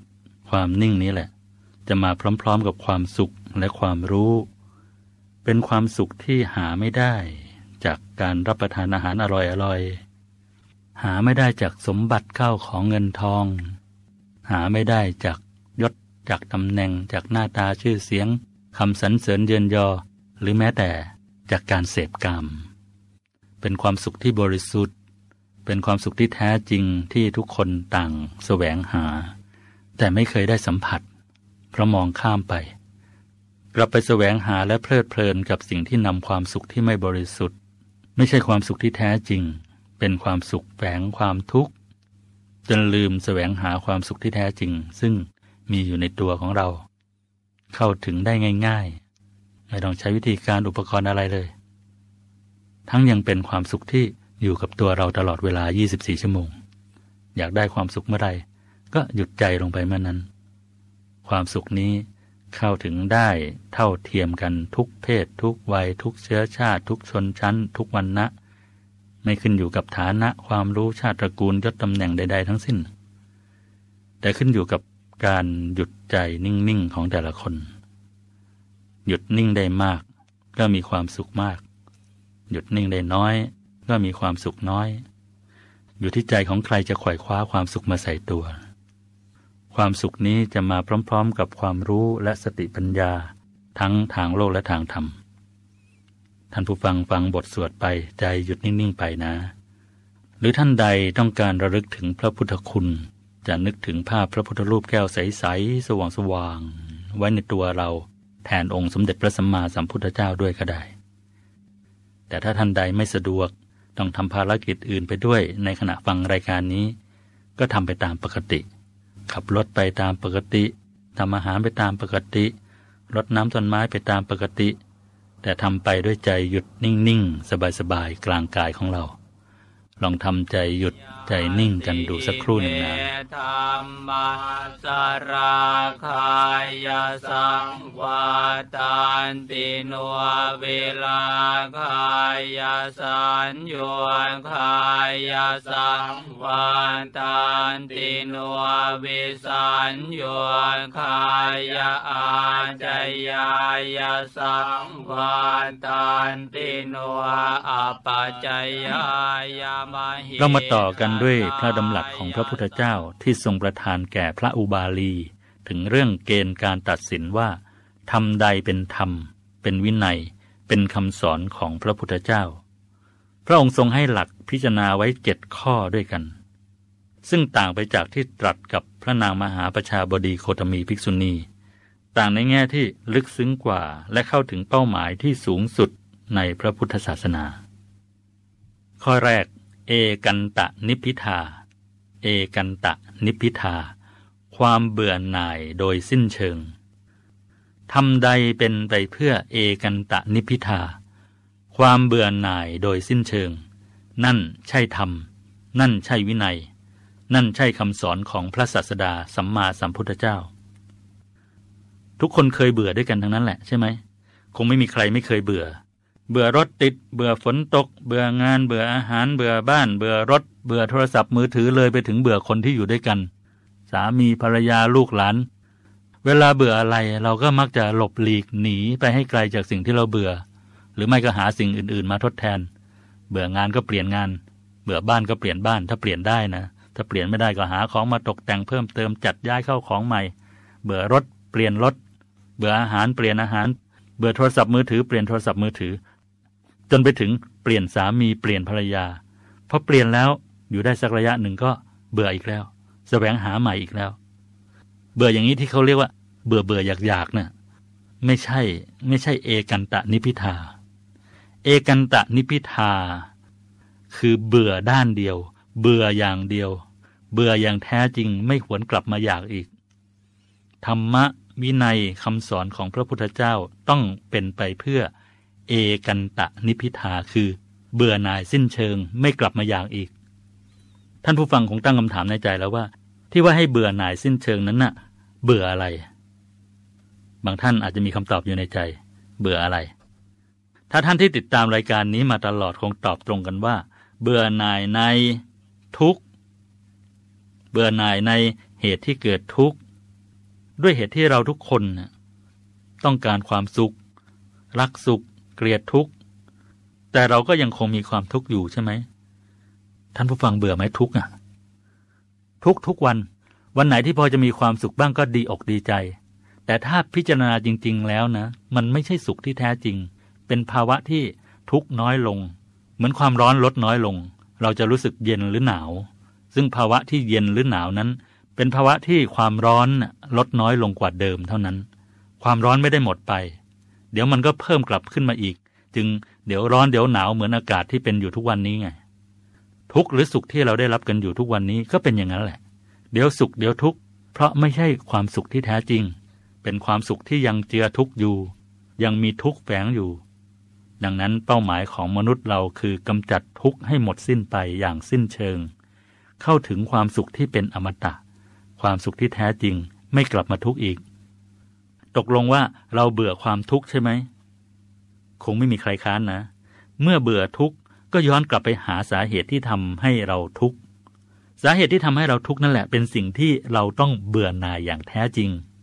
เบื่อหน่ายอย่างสิ้นเชิง เอกันตะนิพิทาเนี่ย อะไรเป็นสาเหตุของทุกข์ เมื่อย้อนไปดูในธรรมจักรกับปวัตนสูตร ท่านผู้ฟังที่เคยฟังแล้วคงพอจำได้ว่า สาเหตุของทุกข์คือ คืออะไร ตัณหา ใช่ ตัณหาหรือความอยาก อยากในอะไร อยากในกาม กามในที่นี้ไม่ใช่เฉพาะเรื่องเพศอย่างเดียวนะ แต่รวมไปถึงความอยากในรูปสวยๆ เสียงเพราะๆ กลิ่นหอมๆ รสอร่อยๆ สัมผัสนุ่มนวล อารมณ์อันน่าพอใจ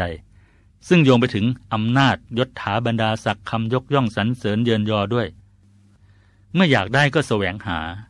ในการแสวงหานั้นต้องใช้ความรู้ความสามารถ ความเพียรพยายาม ความลำบากตรากตรำความอดทน บางครั้งได้มาด้วยความไม่บริสุทธิ์ยุติธรรม ได้มาบนความทุกข์ บนน้ำตาบนความลำบากของคนอื่น ถ้าไม่ได้ตามความต้องการก็เกิดทุกข์ หรือแม้เมื่อได้มาตามความต้องการแล้ว ก็ต้องระวังรักษาป้องกันไม่ให้สูญหายหรือตกไปเป็นของผู้อื่น ที่อาจจะมาแย่งชิงเอาไปได้ เกิดความทุกข์อีกเช่นกันใช่ไหม วนเวียนซ้ำไปซ้ำมาซ้ำซากอยู่อย่างนี้แหละไม่รู้จักจบจากสิ้นอาตมาได้ยกตัวอย่างและแจกแจงรายละเอียดไว้แล้วในเรื่องอยู่ที่ไหนก็ไม่ร้อน อาทิตะปริยายสูตร นี่เป็นตัณหาหรือความอยากในกามภพยังมีความอยากหรือตัณหาในรูปภพและอรูปภพอีก ซึ่งเป็นสิ่งที่ทำให้เกิดทุกข์ และเราจะต้องเบื่อหน่ายอย่างสิ้นเชิง เบื่อหน่ายอย่างสิ้นเชิง เอกันตะนิพิทา จึงจะเข้าถึงความสุขที่แท้จริงได้ทำใดที่เป็นไปเพื่อความเบื่อหน่ายสิ้นเชิง เอกันตะนิพิทา นั่นใช่ธรรม นั่นใช่วินัย นั่นใช่คำสอนของพระศาสดาสัมมาสัมพุทธเจ้า 2. วิราคะ วิราคะ ความคลายกำหนัด ไม่ยึดติดผูกรัดตัวเพื่อก่อให้เกิดทุกข์ ทำใดเป็นไปเพื่อวิราคะ ความคลายกำหนัด ไม่ยึดติดผูกรัดตัวเพื่อก่อให้เกิดทุกข์ นั่นใช่ธรรม นั่นใช่วินัย นั่นใช่คำสอนของพระศาสดาสัมมาสัมพุทธเจ้า วิราคะข้อนี้ตรงกับข้อแรกที่พระพุทธเจ้าตรัสกับพระนางมหาประชาบดีโคตมีภิกษุณี ในเรื่องของอะไรคือธรรมอะไรคือวินัย อะไรคือคำสอนของพระพุทธเจ้า ที่เราได้สนทนากันไปแล้วในรายการที่ผ่านมา ราคะ แปลว่า สีย้อม ซึ่งทำให้เราเห็นผิดเพี้ยนไปจากความเป็นจริง ในเรื่องของรูปเสียงกลิ่นรสสัมผัส จึงก่อให้เกิดความกำหนัด เกิดตัณหาอยากได้เป็นของเรา ยึดติดว่าเป็นของเราทั้งทรัพย์สมบัติเข้าของเงินทองบ้านช่องรถลาสามีภรรยาลูกหลานยศตำแหน่ง เมื่อยึดติดก็ถูกผูกรัด ผูกรัดอย่างหลวมหลวม โดยที่ผู้ถูกผูกไม่รู้ด้วยซ้ำไปว่า ถูกผูก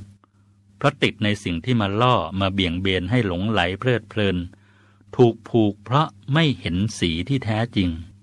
เห็นแต่สีที่ถูกย้อมแล้ว เมื่อถูกผูกรัดก็เกิดทุกข์ เหมือนคนถูกมัดมือมัดเท้าไว้ ดิ้นไม่หลุด เดินก็ไม่ได้ ใจที่ถูกราคะผูกรัดไว้ เป็นใจที่ไม่เป็นอิสระ เป็นใจที่ไม่มีความสุขอย่างแท้จริง ต้องวิราคะ วิราคะคือไม่ผูกรัด คลายกำหนัด เหมือนคลายเชือกที่ผูกไว้ออก จะได้เป็นอิสระเคลื่อนไหวได้ไม่ยึดติด ไม่ยึดติดก็ไม่เกิดทุกข์ทั้งทั้งที่เรายังคงได้ยังคงมียังคงเป็นในทรัพย์สมบัติข้าวของเงินทองสามีภรรยาลูกหลานยศถาบรรดาศักดิ์เหมือนเดิมทำใดที่เป็นไปเพื่อวิราคะ ความคลายกำหนัด ไม่ยึดติดผูกรัดให้เกิดทุกข์ นั่นใช่ธรรม นั่นใช่วินัย นั่นใช่คำสอนของพระศาสดาสัมมาสัมพุทธเจ้า ข้อที่สามนิโรธะนิโรธะการดับ การทำให้สิ้นไป การหยุดทำใดเป็นไปเพื่อนิโรธะการดับ การทำให้สิ้นไป การหยุด นั่นใช่ธรรม นั่นใช่วินัย นั่นใช่คำสอนของพระศาสดาสัมมาสัมพุทธเจ้า ท่านผู้ฟังลองนึกถึงกองไฟที่ลุกโหมกระหน่ำหรือนึกถึงตอนเกิดไฟไหม้บ้านไหม้ป่าก็ได้อำนาจการทำลายล้างเผาผลาญของไฟนั้นมากมายมหาศาลนัก ไม่มีอะไรเหลือไม่ว่าจะตึกรามบ้านช่องต้นไม้ หรือแม้แต่ชีวิตมนุษย์ชีวิตสัตว์ เมื่อถูกไฟเผาผลาญแต่ถ้าไฟดับ ไฟหมดเชื้อ ไฟหยุดลุกไหม้ความร้อนอันตรายจากการเผาผลาญจะหยุดลงทันที นิโรธะคือการดับการสิ้นไปการหยุด ในที่นี้คือการดับไฟสามกอง โลภโกรธแล้วก็หลงให้สิ้นไป ให้หยุดอย่างถาวรไม่สามารถกลับมาแสดงฤทธิ์เผาผลาญใจให้รุ่มร้อนได้อีก หยุดโลภอยากได้เกินเหตุ หยุดโกรธอาฆาตพยาบาททำลายล้างจองเวรหยุดหลงไม่รู้ตามความเป็นจริง อันเป็นเหตุก่อให้เกิดความคิดคำพูดและการกระทำที่ผิดตามมา ส่งผลให้เกิดทุกข์เกิดโทษทั้งต่อตอนเองและผู้อื่น การดับการหยุดความโลภความโกรธความหลง แม้จะเป็นชั่วครั้งชั่วคราว ยังไม่สามารถดับหรือหยุดอย่างถาวรได้ หรือเป็นเพียงการลดปริมาณให้น้อยลงกว่าที่เคยมีเคยเป็น และลดน้อยลงเรื่อยๆ ตามวันเวลาที่ผ่านไป ความทุกข์ก็จะลดน้อยลงตามไปด้วย ในทางกลับกัน ความสุขยิ่งจะเพิ่มมากขึ้น โลภน้อยลง ทุกน้อยลง สุขมากขึ้น โกรธน้อยลง ทุกน้อยลง สุขมากขึ้น หลงน้อยลง ทุกน้อยลงสุขมากขึ้น หมดโลภหมดทุกข์สุขที่สุด หมดโกรธ หมดทุกข์สุขที่สุด หมดหลง หมดทุกข์สุขที่สุดทำใดเป็นไปเพื่อนิโรธะการดับการทำให้สิ้นไป การหยุด นั่นใช่ธรรม นั่นใช่วินัย นั่นใช่คำสอนของพระศาสดาสัมมาสัมพุทธเจ้า ข้อที่สี่อุปสมะ อุปสมะ ความสงบ ความระงับทำใดเป็นไปเพื่อความสงบ ความระงับ นั่นใช่ธรรม นั่นใช่วินัย นั่นใช่คำสอนของพระศาสดาสัมมาสัมพุทธเจ้า ธรรมชาติต่างๆนะอยู่ในภาวะที่สงบนะ ท้องทะเลสงบราบเรียบ น้ำใสนิ่งสนิท ท้องฟ้าสีครามสดใส สว่างเจิดจ้าไร้เมฆหมอก ต้นไม้ยืนต้นเขียวขจีไม่ไหวโอนเอ็นไปมาด้วยแรงลม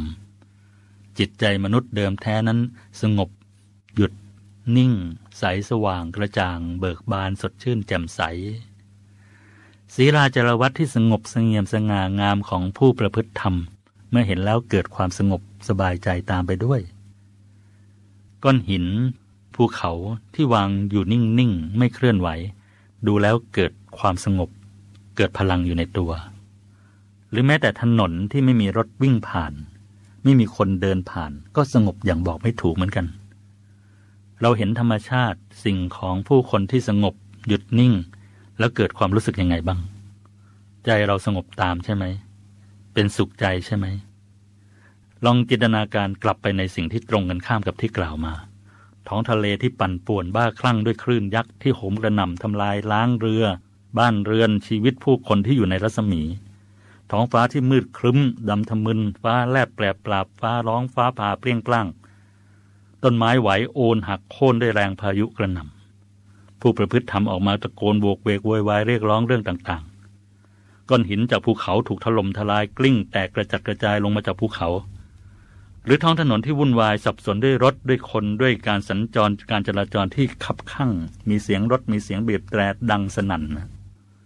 ท่านผู้ฟังคงนึกภาพออก และถ้าจะให้บอกว่า ชอบความสงบหรือความวุ่นวายคำตอบน่าจะตรงกันทุกท่านนะว่า ทุกคนทุกชีวิตชอบความสงบ บางคนหนีความวุ่นวายในเมืองไปหาความสงบที่ชายทะเลป่าเขา ท้องทุ่งในชนบทในวันหยุด หรือถึงกับไปสร้างบ้านสร้างที่พักไว้ในที่สงบเหล่านั้นหนีความสับสนวุ่นวายของชีวิตในเมือง นั่นเป็นเพียงความสงบภายนอกนะ มนุษย์ยังชอบเลย ยิ่งถ้าเป็นความสงบภายใน ทุกคนยิ่งจะชอบและมีความสุขมากขึ้นอย่างเปรียบเทียบกันไม่ได้เลยทีเดียวแหละความสงบภายในเป็นยังไง สงบกาย สงบวาจา และสงบใจยังไงล่ะ แม้สิ่งแวดล้อมภายนอกจะสงบหรือไม่สงบเพียงไหนก็ตาม แต่ถ้าเราสงบกาย สงบวาจา และสงบใจแล้วแล้วก็ ความสุขจะเกิดตามมานับเท่าพันทวี ตามการสงบระงับกายวาจาและใจของเรา สงบกายเป็นยังไง สงบกายไม่ได้หมายถึงร่างกายอยู่นิ่งๆ ไม่เคลื่อนไหว แต่หมายถึงการไม่ใช้ร่างกายนี้ไปฆ่า ไปทำร้าย ไปเบียดเบียนผู้อื่น แต่มีเมตตากรุณาต่อทั้งคนและสัตว์ การไม่ใช้ร่างกายนี้ไปลักขโมย ไปช่อฉน คดโกง คอร์รัปชัน เอาทรัพย์สมบัติเข้าของเงินทองของผู้อื่นมาเป็นของตัว โดยที่ไม่บริสุทธิ์ไม่ยุติธรรม แต่ประกอบสัมมาอาชีพอย่างบริสุทธิ์ยุติธรรม การโกงนั้นนั่นหมายรวมถึงการคดโกงเวลาด้วยนะ เช่น เวลาเข้างาน8ปดโมงครึ่ง แต่เราไป9โมง นี่โกงไปครึ่งชั่วโมงแล้ว พักกลางวันเวลาเที่ยง แต่เราออกก่อน ตอน 11โมงครึ่ง นี่โกงอีกครึ่งชั่วโมงแล้วนะ เข้างานตอนบ่ายโมง เราเข้าบ่ายโมงครึ่ง นี่โกงอีกครึ่งชั่วโมง เลิกงานสี่โมงครึ่ง เรากลับตอนสี่โมง นี่โกงอีกครึ่งชั่วโมง รวมแล้ววันหนึ่งโกงไปสองชั่วโมง เดือนหนึ่งสมมุติว่าทำอย่างนี้สักสิบห้าวัน รวมแล้วเดือนละสามสิบชั่วโมง ถ้าคิดเป็นตัวเงิน ลองเอาเงินเดือนตั้ง แล้วหารด้วยชั่วโมงการทำงานทั้งหมดดู จะเห็นว่าเป็นเงินไม่น้อยเหมือนกันนะ สมมุติว่าเงินเดือนหนึ่งหมื่นทำงานยี่สิบสองวัน วันละแปดชั่วโมงก็ร้อยเจ็ดสิบหกชั่วโมงใช่ไหม เอาหนึ่งหมื่นตั้ง หารด้วยหนึ่งร้อยเจ็ดสิบหกเท่ากับห้าสิบหกจุดแปดห้าสิบหกบาทแปดสิบสตางค์ต่อหนึ่งชั่วโมง วันหนึ่งโกงไปสองชั่วโมง เอาสองคูณห้าสิบหกจุดแปดก็หนึ่งร้อยสิบสามจุดหกร้อยสิบสามบาทหกสิบสตางค์เดือนหนึ่งมาสายออกก่อนเข้าสายกลับก่อนสิบห้าวัน เดือนหนึ่งโกงหนึ่งพันเจ็ดร้อยสี่บาท ปีหนึ่งโกงสองหมื่นสี่ร้อยสี่สิบแปดบาท ไม่น้อยเหมือนกันใช่ไหม โกงเวลาคอร์รัปชันเวลานี่ ถ้าคิดเป็นตัวเงินไม่น้อยเหมือนกันทีเดียว ถ้าสิบปีก็สองแสนกว่า นี่คอร์รัปชันเวลา คิดเป็นเงิน ไม่น้อยไม่น้อย สงบกายนอกจากไม่ฆ่า ไม่ทำร้าย ไม่เบียดเบียน ไม่ลักขโมย ช่อโกงคอร์รัปชันแล้ว ยังไม่ใช้ร่างกายนี้ประพฤติผิดในกาม ผิดลูกผิดเมียของผู้อื่นเขา มีคู่ครองได้ คู่ใครคู่มัน ไม่ผิดศีลไม่ผิดธรรม แต่ถ้าข้ามคู่เมื่อไหร่ มาก ๆในการเมื่อไหร่ นั่นไม่ใช่การสงบกายแล้ว ก่อทุกข์ก่อโทษนำทุกข์มาให้ไม่ใช่นำสุขมาให้ สงบวาจาเป็นยังไง สงบวาจาไม่ใช่ไม่พูดอยู่นิ่งๆเฉยๆแต่หมายถึงไม่พูดเท็จ พูดแต่คำจริง ไม่พูดคำหยาบ พูดคำสุภาพ ไม่พูดส่อเสียด ยุให้เขาแตกกัน พูดสร้างสามัคคี ไม่พูดเพ้อเจ้อไร้สาระ พูดมีสาระมีอัตมีธรรม สงบใจเป็นยังไง ไม่โลภอยากได้เกินเหตุ พอใจในของของตนเอง ไม่คิดโกรธ ผูกโกรธ อาฆาตพยาบาทจองเวรให้อภัยมีเมตตากรุณา ปรารถนาดีต่อผู้อื่น ไม่หลงผิด คิดว่าสุขเป็นทุกข์ ทุกข์เป็นสุข เหตุให้เกิดทุกข์เป็นเหตุให้เกิดสุข คิดว่าถูกเป็นผิด ผิดเป็นถูก คิดว่าสิ่งที่ควรเป็นสิ่งที่ไม่ควร สิ่งที่ไม่ควรเป็นสิ่งที่ควร คิดว่าสิ่งที่เป็นบุญเป็นบาป ส่วนที่เป็นบาป คิดว่าเป็นบุญ เหล่านี้เป็นความสงบ ความระงับ อุปสมะ ทั้งสงบกาย สงบวาจาและสงบใจ ทำใดเป็นไปเพื่อความสงบ ความระงับ อุปสมะ นั่นใช่ธรรม นั่นใช่วินัย นั่นใช่คำสอนของพระศาสดาสัมมาสัมพุทธเจ้า ข้อที่ห้าอภิญญายะ อภิญญายะ ความรู้ยิ่งเหนือความรู้ของมนุษย์ปกติทำใดเป็นไปเพื่ออภิญญายะ ความรู้ยิ่งเหนือกว่าความรู้ของมนุษย์ปกติ นั่นใช่ธรรม นั่นใช่วินัย นั่นใช่คำสอนของพระศาสดาสัมมาสัมพุทธเจ้า ความรู้ตามปกติตามธรรมดาของมนุษย์ ไม่ว่าจะเป็นนักวิทยาศาสตร์ นักคณิตศาสตร์ นักปรัชญา นักรัฐศาสตร์ การเมืองแพทย์วิศวกร จิตวิทยาวรรณคดีที่มีชื่อเสียงของโลกที่เรารู้จักกันดี เช่นโสเครตีส อริสโตเติลไอน์สไตน์ลินคอล์นเอดิสัน นิวตัน ดาวินชี ไม่นับว่าเป็นอภิญญายะ ความรู้ยิ่งเหนือความรู้ของมนุษย์ปกติ เพราะความรู้ของมนุษย์โดยทั่วไปแล้วจะอยู่ในสองระดับคือ ความรู้หรือปัญญาที่เกิดจากการฟัง การอ่าน การดูการศึกษาด้วยประสาทสัมผัสทั้งห้าที่เรารู้กันในศัพท์ว่า สุตะมยปัญญา หรือจินตะมยปัญญา ความรู้หรือปัญญาที่สูงขึ้นไป ซึ่งเกิดจากการคิดวิเคราะห์วิจัยวิจารณ์ ส่วนปัญญาหรือความรู้สูงสุดของมนุษย์จะเกิดขึ้นได้นั้น ต้องอาศัยวิธีการในพระพุทธศาสนาคือ ภาวนามยปัญญา ความรู้หรือปัญญาที่เกิดจากการภาวนา การพัฒนาใจให้หยุดให้นิ่ง จนรู้เห็นสรรพสิ่งไปตามความเป็นจริง เกิดอภิญญา ความรู้ยิ่งเหนือกว่าความรู้ปกติของมนุษย์ทั่วไป ซึ่งมีหกอย่างด้วยกันคือ 1. อิทธิวิธี อิทธิวิธี แสดงฤทธิ์ได้เหาะเหินเดินอากาศได้ ดำดินเดินบนน้ำล่องหนหายตัวได้ เนรมิตกายคนเดียวให้เป็นหลายคนหรือหลายคนให้เป็นคนเดียวได้เป็นต้น ท่านผู้ฟังฟังแล้วรู้สึกยังไงบ้าง ไม่น่าเชื่อใช่ไหมไม่น่าจะเป็นไปได้โดยซ้ำไปที่มนุษย์จะทำอย่างนั้นได้ แต่มนุษย์ทำอย่างนั้นได้จริง ๆ ถ้ารู้วิธีทำถูกต้องตามวิธี และทำสำเร็จตามวิธี เพราะอิทธิวิธีต่างๆ เหล่านี้ พระพุทธเจ้า พระอรหันตเจ้าทำได้มาแล้ว มีจารึกไว้ในพระไตรปิฎกมากมายหลายแห่งหลายที่ด้วยกัน หรือแม้แต่มนุษย์ในสมัยเรา บางท่านอาจเคยได้ยินได้ฟังมาบ้าง สมัยที่ไทยรบกับพม่า สมัยศึกบางละจันที่ใช้คาถาอาคม ให้กองทัพอีกฝ่ายหนึ่งเห็นทหารที่มีจำนวนน้อย เป็นทหารจำนวนมากแล้วถอยทัพหนีไป หรือปลุกเสกใบไม้ให้เป็นตัวต่อเป็นตัวพึ่งไปต่อยข้าศึก แม้ในปัจจุบันเราก็คงเคยได้ยินได้ฟังว่าพระสุปฏิปันโน พระผู้ปฏิบัติดีปฏิบัติชอบ สามารถหายตัวได้ ย่นหนทางคือออกเดินทางไปที่หลัง แต่ไปถึงที่หมายปลายทางก่อนได้ หรือแม้แต่ในสมัยพระมงคลเทพมุนี สดจันทสโลหลวงปู่วัดปากน้ำภาษีเจริญ ผู้คนพบวิชาธรรมกาย หลายท่านคงเคยได้ยิน หรือเคยได้อ่านในหนังสือมงคลสาร หรือหนังสือพิมพ์ในสมัยสงครามโลกครั้งที่สองว่า ระเบิดของข้าศึกลงในแม่น้ำในทะเล แต่วัดปากน้ำภาษีเจริญและบริเวณโดยรอบไม่เป็นอันตราย ด้วยพระเดชพระคุณหลวงปู่และทีมงานใช้วิธีการบังให้ข้าศึกมองเห็นเป็นป่าเป็นภูเขาไป ส่วนที่เป็นน้ำเป็นทะเลก็ให้ข้าศึกเห็นเป็นตึกรามบ้านช่องเป็นอาคารไป ทิ้งระเบิดผิดที่ หรือแม้แต่เรื่องที่สมณเณรทำตามคำสั่งของหลวงปู่ แสดงให้แผ่นดินไหว เพื่อปราบทิฏฐิและสร้างศรัทธาของโยมผู้ชายคนหนึ่งที่ไม่เชื่อในเรื่องต่างๆ เหล่านี้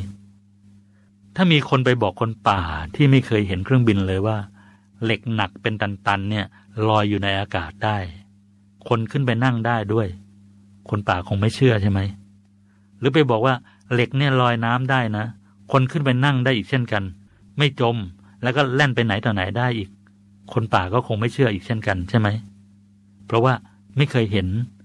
และก็เป็นเรื่องเหลือเชื่อ แต่เรื่องเหล็กลอยได้คือเครื่องบิน หรือเหล็กลอยน้ำได้ คือเรือเดินสมุทรนั้น เป็นเรื่องปกติธรรมดาของเราไปแล้ว เรื่องอิทธิวิธีอิทธิปาฏิหารก็เป็นเรื่องแปลกเรื่องใหม่ เรื่องไม่น่าเชื่อของมนุษย์ในปัจจุบันที่ยังไม่เคยรู้ ไม่เคยเห็นที่ยังทำไม่ได้ แต่เป็นเรื่องปกติของมนุษย์ผู้ที่รู้ที่เห็นที่ทำได้ฟังเรื่องในสมัยพุทธกาลสักเรื่องสองเรื่องก็ได้ สมัยที่พระพุทธเจ้าเสด็จประทับที่เมืองเวรัญชา เกิดทุพพิกภัย ข้าวยากหมากแพง เกิดโรคระบาด พระพิสุบิณฑบาตไม่พอฉัน ต้องอาศัยข้าวที่เป็นอาหารม้าของพ่อค้าม้ามาต้มฉัน พระโมคคัลลานะขออนุญาตพระพุทธเจ้าจะพลิกแผ่นดินนำเอาง้วนดิน ซึ่งมีรสหวานเหมือนน้ำผึ้งซึ่งอยู่ในใจกลางของโลกเนี่ยมาถวายพระพุทธเจ้าและให้พระพิสุฉัน พระพุทธเจ้าตรัสถามว่า แล้วมนุษย์และสัตว์ที่อยู่บนแผ่นดินจะไม่เดือดร้อนล้มตายหรือ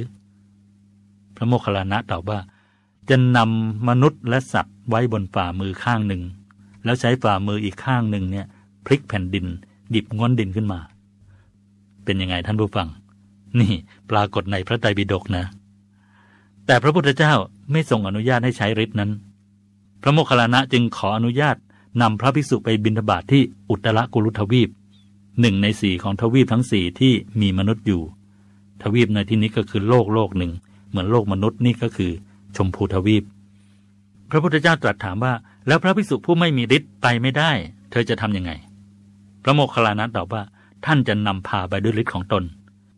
มีฤทธิ์แล้วยังสามารถใช้ฤทธิ์นั้นนำผู้อื่นไปได้ด้วย แต่พระพุทธเจ้าไม่ทรงอนุญาตอีกเหมือนเดิม เรื่องพระโมคคัลลานะเหาะเหินเดินอากาศจาริกไปบนสวรรค์พบเทพบุตรเทพธิดา สอบถามบุญกรรมที่ทำไว้ยังไงจึงได้สมบัติอันเป็นทิพย์ มีอยู่หลายที่หลายตอนในพระไตรปิฎกอีกเรื่องหนึ่งคือเรื่องของพระจุลปันธกะที่บวชพร้อมพี่ชายมหาปันธกะ แต่ท่องบนสวดมนต์จำอะไรไม่ได้เลย แม้แต่คาถาสักคาถาเดียว พี่ชายจึงบอกให้ลาสิกขา พระพุทธเจ้าไม่ทรงอนุญาต แต่ให้ผ้าขาวผืนหนึ่ง ให้ไปนั่งเอามือลูบผ้าขาวนั้น พร้อมกับภาวนาว่าระโชหารนังระโชหารนัง แปลว่าผ้าเปื้อนฝุ่น พระจุลปันกะทำตามอย่างนั้น จนบรรลุเป็นพระอรหันต์สามารถแสดงฤทธิ์ได้ ขณะนั้นพระพุทธเจ้าและภิกษุได้รับนิมนต์ไปฉันพัตาหารที่บ้านของหมอชีวกะ เหลือพระจุลปันธกะอยู่ที่วัดรูปเดียว ก่อนฉันพัตาหารพระพุทธเจ้าตรัสให้หมอชีวกะให้คนไปนิมนต์พระอีกรูปหนึ่งที่ยังเหลือในวัดมาด้วย เมื่อไปถึงปรากฏว่ามีภิกษุเป็นพันรูปอยู่ในวัด ถามรูปไหนก็ตอบว่าชื่อจุลปันธกะทั้งพันรูปเลย คนไปนิมนต์ก็งงอะสิ มีพระจุลปันธกะตั้งหนึ่งพันรูป กลับมากราบทูลพระพุทธเจ้า พระพุทธเจ้าตรัสบอกว่า องค์ไหนพูดก่อนให้จับจีวรขององค์นั้นไว้ เมื่อทำอย่างนั้นพระจุลปันธกะ 999 รูปที่เป็นรูปเหมือนจึงหายไป เหลือแต่พระจุลปันธกะตัวจริง นี่ อิทธิวิธีหนึ่งในอภิญญาหก ความรู้ยิ่งเกินความรู้ของมนุษย์ปกติอาตมาอยากให้ข้อสังเกตนะว่า ธรรมะของพระพุทธเจ้าสามารถทำอิทธิวิธีดังกล่าวได้ แต่ไม่ใช่ ไม่ใช่นะ ขีดเส้นใต้ ตัวใหญ่ ตัวหนาไม่ใช่วัตถุประสงค์หรือเป้าหมายของการศึกษา และการปฏิบัติตามคำสอนของพระพุทธเจ้า เป็นเพียงผลพลอยได้ by product ที่เกิด ตามมาจากการศึกษาและปฏิบัติเพื่อให้เข้าถึงเป้าหมายสูงสุด คือพระนิพพานอันเป็นอมตะสุข ซึ่งเราจะพูดกันในประเด็นที่ 7 อิทธิวิธีเป็นผลพลอยได้ เหมือนเรากลั่นน้ำมัน เราต้องการน้ำมัน แต่เราก็ได้ยางมาตอยที่ใช้ราดถนนมาด้วย ทั้งๆทที่การกลั่นน้ำมันนั้น เราไม่ได้ต้องการยางมาตอย เราต้องการน้ำมัน แต่ยางมาตอยเกิดขึ้นตามมาเป็นผลพลอยได้ หรือเราปลูกข้าว เราสีข้าว ได้ข้าวสารแล้ว ผลพลอยได้ที่ตามมาคือรำข้าว เอาไปใช้เลี้ยงหมู แกลบเอาไปเผาถ่าน หรือเอาไปทำอิฐ ต้นข้าวฟางข้าวเอาไปเลี้ยงโคเลี้ยงกระบือ หรือเป็นปุ๋ยอยู่ในนา อิทธิวิธีก็เป็นผลพลอยได้ของการปฏิบัติเพื่อเข้าถึงเป้าหมายสูงสุดคือพระนิพพานเช่นเดียวกัน ไม่ใช่ไม่ใช่เป้าหมาย หรือวัตถุประสงค์ของการปฏิบัติตามคำสอนของพระพุทธเจ้า อภิญญาความรู้ยิ่งเกินมนุษย์ปกติอย่างที่สองคือ ทิพโสตทิพโสตหูทิพสามารถได้ยินในสิ่งที่หูมนุษย์ปกติไม่ได้ยิน ได้ยินตามความปรารถนา แม้จะอยู่ในที่ไกลเพียงใด อยู่ข้ามภพข้ามภูมิกันก็ตาม ที่จริงเนี่ย หูสุนัขยังรับความถี่เสียงได้สูงกว่าหูของมนุษย์เลยนะ เสียงที่หูมนุษย์ไม่ได้ยิน แต่สุนัขได้ยิน ตัวอย่างของหูทิพย์ในสมัยพุทธกาลจะเห็นได้ในกรณีของพระโสนกุติกันนะ ซึ่งท่านอยู่ในชนบทห่างไกล เมื่อเดินทางมาเฝ้าพระพุทธเจ้า พระพุทธเจ้าได้ทรงเมตตาให้พักในวิหารหลังเดียวกันกับพระองค์ และให้แสดงธรรมให้พระองค์ฟัง พระโสนกุติกันนะทรงจำและก็ได้แสดงพระสูตร 16 พระสูตร เมื่อจบลงพระพุทธเจ้าได้อนุโมทนา เทวดาก็อนุโมทนากันต่อไป แม้แต่เทวดาในบ้านของโยมแม่พระโสนกุติกันนะ ซึ่งอยู่ไกลไปถึง 120 โยชน์หรือ 1,920 กิโลเมตร ก็เปล่งเสียงอนุโมทนาสาธุการให้โยมแม่ท่านได้ยิน โยมแม่ถามว่า ท่านอนุโมทนาอะไร ทุกวันไม่เห็นอนุโมทนาเลย เทวดาจึงเล่าเหตุการณ์ที่พระโสนกุติกันนะ แสดงธรรมให้พระพุทธเจ้าฟัง อภิญญาความรู้ยิ่งเกินมนุษย์ปกติอย่างที่สามคือ เจโตปริยญาณ เจโตปริยญาณ รู้ใจผู้อื่นว่ากำลังคิดอะไรอยู่ เรื่องรู้ใจผู้อื่นนี่ แม้แต่พระสุปฏิปันโนบางรูปในปัจจุบัน เราก็คงเคยได้ยินได้ฟังกันมาบ้าง ว่าท่านมีคุณสมบัติข้อนี้ เรายังไม่ทันพูดไม่ทันถามอะไรเลย ท่านตอบมาก่อนแล้ว ท่านทักเรามาก่อนแล้ว อภิญญาอย่างที่สี่คือ ปุเพนิวาสานุสตินญาณปุเพนิวาสานุสตินญาณระลึกชาติได้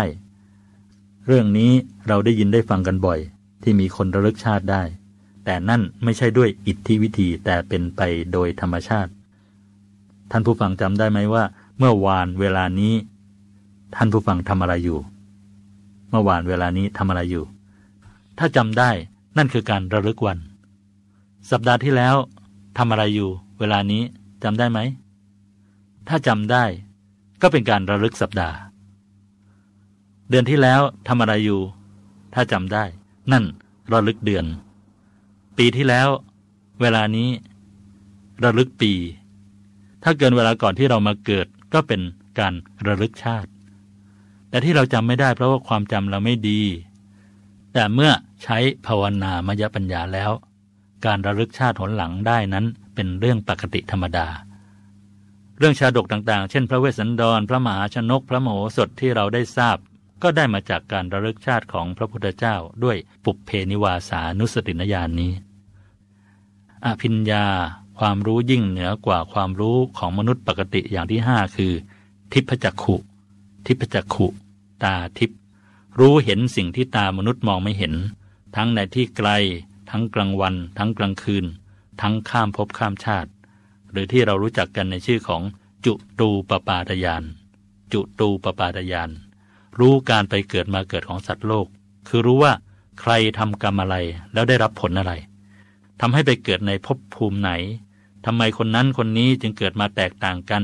ทั้งฐานะทรัพย์สมบัติ สุขภาพอายุ เห็นเหมือนเรายืนอยู่บนที่สูงบนประตูเข้าเมือง แล้วมองเห็นหมู่คนจำนวนมาก ต่างเพศต่างวัยต่างเผ่าพันธุ์ต่างฐานะ เดินเข้าเดินออกผ่านประตูเมืองอย่างนั้นแหละ อภิญญาอย่างที่หกคือ อาสวัคยายาน อาสวัคยายาน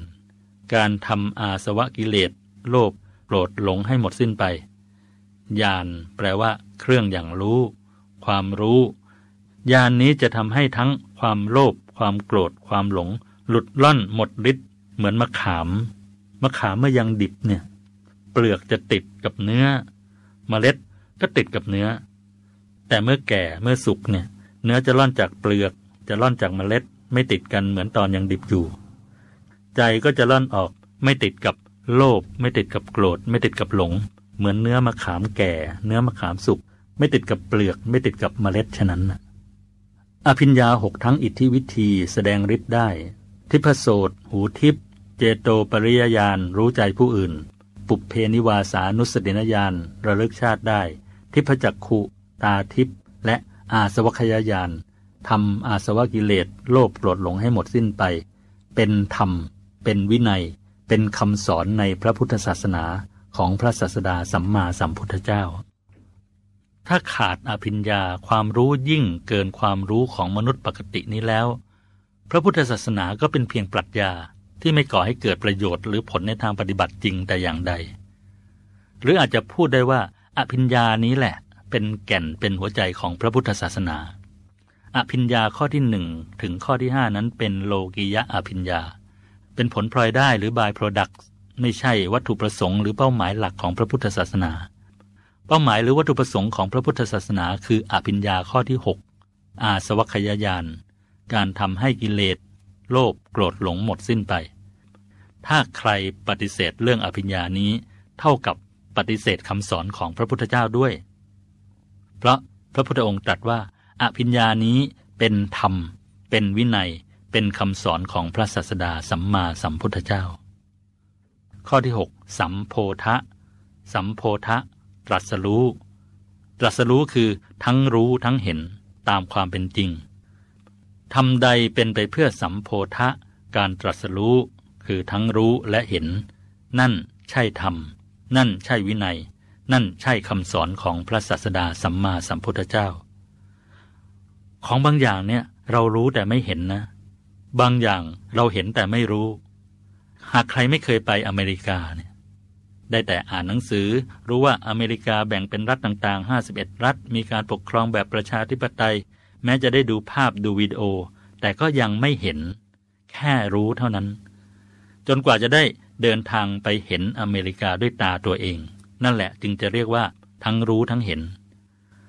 เรารู้เรื่องนรก รู้เรื่องสวรรค์ว่าเป็นที่เสวยผลของกรรมชั่วกรรมดี มีกี่ขุม มีกี่ชั้น มีทันทรมานยังไง มีความสุขยังไง แต่เรายังไม่เคยเห็นนรก ไม่เคยเห็นสวรรค์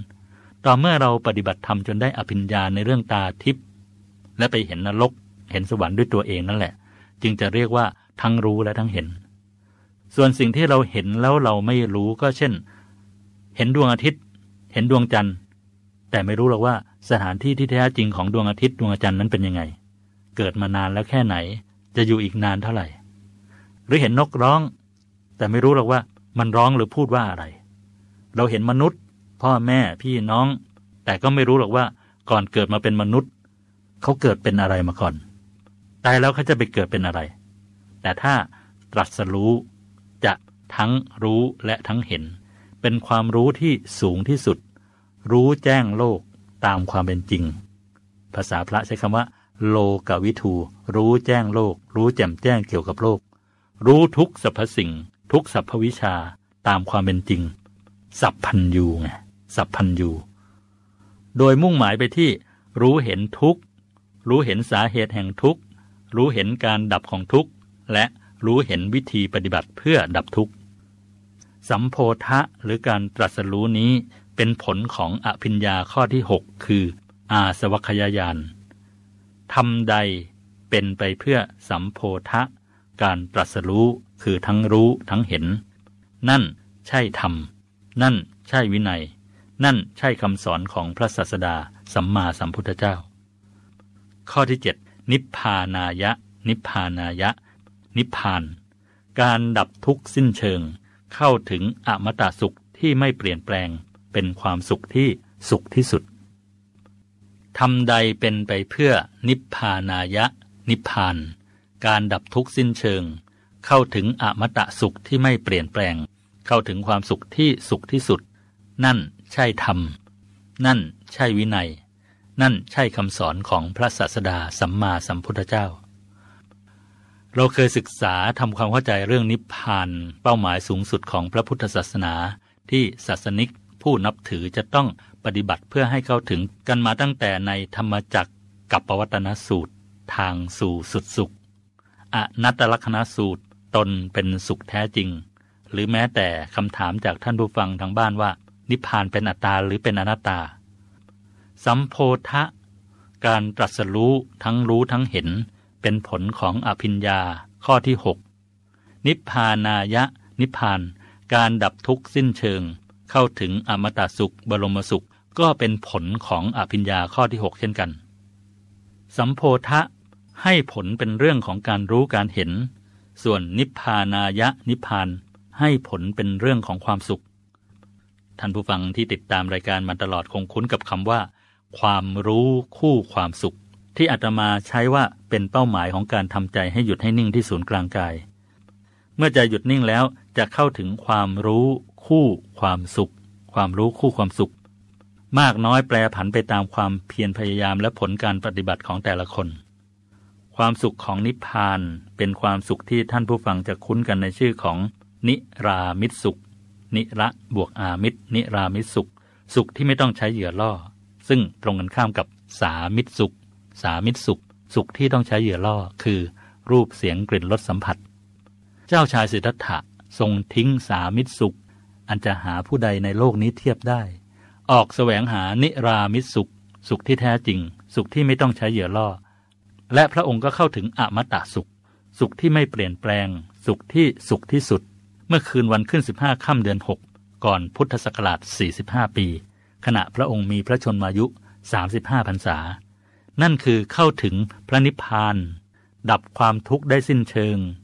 กำจัดโลภโกรธหลงได้สิ้นเชื้อไม่เหลือเศษใช่ไหม เพราะฉะนั้นนิพพานไม่ใช่เรื่องไกลตัว เป็นเรื่องใกล้ตัว เป็นเรื่องที่อยู่ในตัว เป็นเรื่องที่มนุษย์สามารถเข้าถึงได้จริง ๆ เจ้าชายสิทธัตถะเปลี่ยนเป็นพระสัมมาสัมพุทธเจ้า ก็เพราะการเข้าถึงพระนิพพานในตัวของพระองค์ และพระอรหันตสาวกก็เข้าถึงมาแล้วนับจำนวนไม่ถ้วน นิพพานเป็นเป้าหมายสูงสุด คือความสุขที่มนุษย์ทุกคนต้องการ เข้าถึงพระนิพพานก็ยังเป็นมนุษย์เหมือนเดิม ยังกินยังดื่มยังพูดยังเดินยังนอนยังทำงานยังอยู่ในโลกเหมือนเดิม แต่อยู่อย่างมีความสุข อยู่อย่างไม่มีความทุกข์ดีไหมล่ะ ดีสิ นี่แหละคือสิ่งที่ทุกชีวิตแสวงหาละส่วนนิพพานจะเป็นอัตตาหรือเป็นอนัตตานั้น เราตกลงกันไว้ตั้งแต่ตอนต้นแล้วว่า ถ้ายังหาข้อยุติไม่ได้ก็แขวนเอาไว้ก่อนก็ได้ แขวนคือเก็บเอาไว้ก่อน ยังไม่ต้องสรุปยังไม่ต้องเถียงกัน เพียงแค่เราสรุปตรงกันว่า นิพพานเป็นสุขอย่างยิ่ง นิพพานเป็นอมตะสุข สุขที่เที่ยงแท้แน่นอน ไม่เปลี่ยนแปลง ทุกคนสามารถเข้าถึงได้ ด้วยการหลับตาทำใจให้หยุดให้นิ่งที่กลางกาย แค่นี้ตรงกันก็เพียงพอแล้ว เพียงพอแก่การเริ่มปฏิบัติเพื่อให้เข้าถึงพระนิพพานแล้ว การรู้หรือไม่รู้ว่านิพพานเป็นอัตตาหรือเป็นอนัตตา ไม่มีผลต่อการปฏิบัติเพื่อการเข้าถึงพระนิพพานเลยใช่ไหม เมื่อเข้าถึงพระนิพพานแล้ว จะทราบด้วยตนเองว่า นิพพานเป็นอัตตาหรือเป็นอนัตตา แต่ที่แน่ ๆ นิพพานเป็นสุขอย่างยิ่ง เป็นอมตะสุข มนุษย์ทุกคนทุกเพศ ทุกวัย ทุกเชื้อชาติ ทุกภาษาทุกเผ่าพันธุ์ สามารถเข้าถึงได้ ตามความเพียรพยายามในการหยุดใจของตนที่ศูนย์กลางกาย เมื่อเข้าถึงพระนิพพานนอกจากจะได้ความสุขแล้วยังได้ความรู้หรือสัมโพธะการตรัสรู้ทั้งรู้ทั้งเห็นตามมาด้วย นั่นคือ ความรู้คู่ความสุขที่ทุกชีวิตแสวงหาทำใดเป็นไปเพื่อนิพพานายะ นิพพาน การดับทุกข์สิ้นเชิง เข้าถึงอมตะสุขที่ไม่เปลี่ยนแปลง เป็นบรมสุขสุขที่สุด นั่นใช่ธรรม นั่นใช่วินัย นั่นใช่คำสอนของพระศาสดาสัมมาสัมพุทธเจ้า พระพุทธเจ้าตรัสเกณฑ์การตัดสินว่าอะไรใช่ธรรม อะไรใช่วินัย อะไรใช่คำสอนของพระองค์กับพระอุบาลีว่ามีเจ็ดประการด้วยกัน สรุปคือ 1. เอกันตะนิพิทาความเบื่อหน่ายสิ้นเชิง 2. วิราคะ ความคลายกำหนัด ไม่ผูกรัดให้เกิดทุกข์ 3. นิโรธะ การดับ การทำให้สิ้นไป การหยุด 4. อุปสมะ ความสงบระงับ 5. อภิญญา ความรู้ยิ่งเหนือกว่าปกติของมนุษย์ธรรมดา 6. สัมโพธะ ตรัสรู้ คือทั้งรู้และทั้งเห็น 7. นิพพานายะ นิพพาน การดับทุกข์สิ้นเชิง เข้าถึงบรมสุข อมตะสุขที่ไม่เปลี่ยนแปลง ถ้าจะมีคำถามตามมาก็คงเป็นคำถามที่ว่า how to how to ทำอย่างไร จึงจะมีธรรมะทั้งเจ็ดข้อนั้นได้ จริงๆนะ่ะสี่ข้อแรกเท่านั้น ส่วนสองข้อหลังนั่นเป็นผลที่เกิดจากการปฏิบัติตามสี่ข้อแรก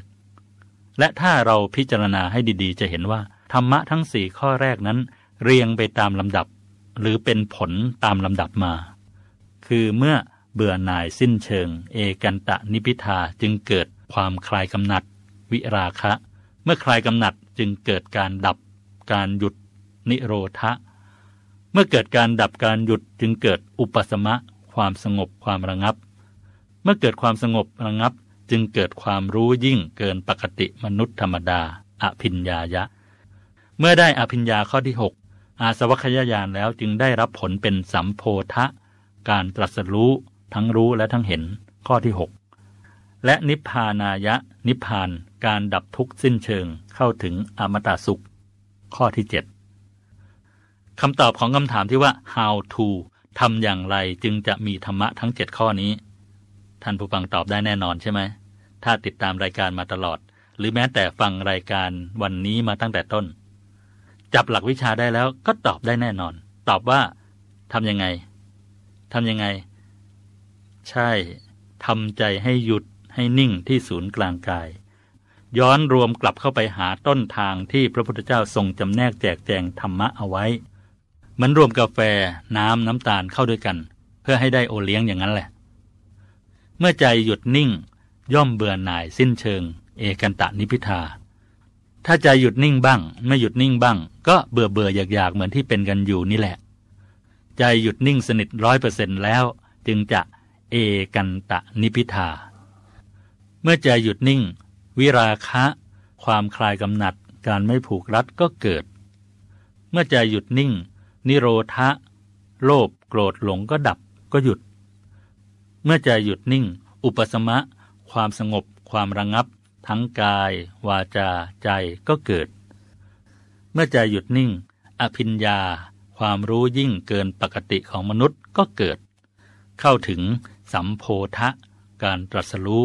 ทั้งรู้ทั้งเห็น เข้าถึงนิพพานายะพระนิพพาน ดับทุกข์สิ้นเชิง มีแต่บรมสุข อมตะสุข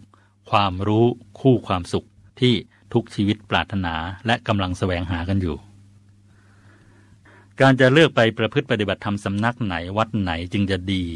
จึงจะได้เข้าถึงแก่นแท้แห่งธรรมะดั้งเดิมขององค์สมเด็จพระสัมมาสัมพุทธเจ้า คงต้องพิจารณาองค์ประกอบสี่ประการ คือสถานที่เป็นที่สะดวกสบาย อาหารสะดวกสบาย บุคคลเป็นกัลยาณมิตร และธรรมะที่ถูกต้องตรงตามคำสอนขององค์สมเด็จพระสัมมาสัมพุทธเจ้า สามารถชี้แนะวิธีปฏิบัติให้เข้าถึงได้จริง ซึ่งใช้เกณฑ์การตัดสินพระธรรมวินัยที่พระพุทธเจ้าทรงตรัสกับพระนางมหาประชาบดีโคตมีภิกษุณี 8 ประการ และที่ทรงตรัสกับพระอุบาลีอีก 7 ประการด้วยกัน ท่านผู้ฟังคงได้แนวทางในการเลือกสถานที่ปฏิบัติธรรมแล้วใช่ไหม สัปดาห์หน้าจะเป็นเรื่องอยู่ที่ไหนก็ไม่กลัว อยู่ที่ไหนก็ไม่กลัว ความกลัวเกิดขึ้นกับทุกคน ตั้งแต่กลัวผี กลัวคนร้าย กลัวภัยอันตราย กลัวสูญเสียของรัก สูญเสียคนรัก กลัวอุบัติเหตุเพศภัย จนกระทั่งถึงกลัวตายทำยังไงถึงจะไม่กลัว ต้องใช้เวทมนต์คาถาไหม ต้องใช้เครื่องรางของขลังไหม สัปดาห์หน้าเราจะมาศึกษากัน วันนี้คงต้องยุติลงด้วยเวลาเพียงเท่านี้ ขออำนาจคุณพระศรีรัตนตรัย ประกอบกับบุญกุศลคุณงามความดีที่ทุกท่านได้กระทำไว้ดีแล้ว จงส่งผลดลบันดาลอภิบาลปกป้องคุ้มครองและรักษา ให้ทุกท่านประสบแต่ความสุข ความเจริญความสำเร็จ ทั้งทางโลกและทางธรรมยิ่งยิ่งขึ้นไป สามารถทำใจหยุดใจนิ่งที่ศูนย์กลางกายได้โดยง่าย โดยเร็วพลัน เข้าถึงความรู้คู่ความสุขภายในตนยิ่งยิ่งขึ้นไป ตราบเข้าสู่พระนิพพานเทินขอเจริญพร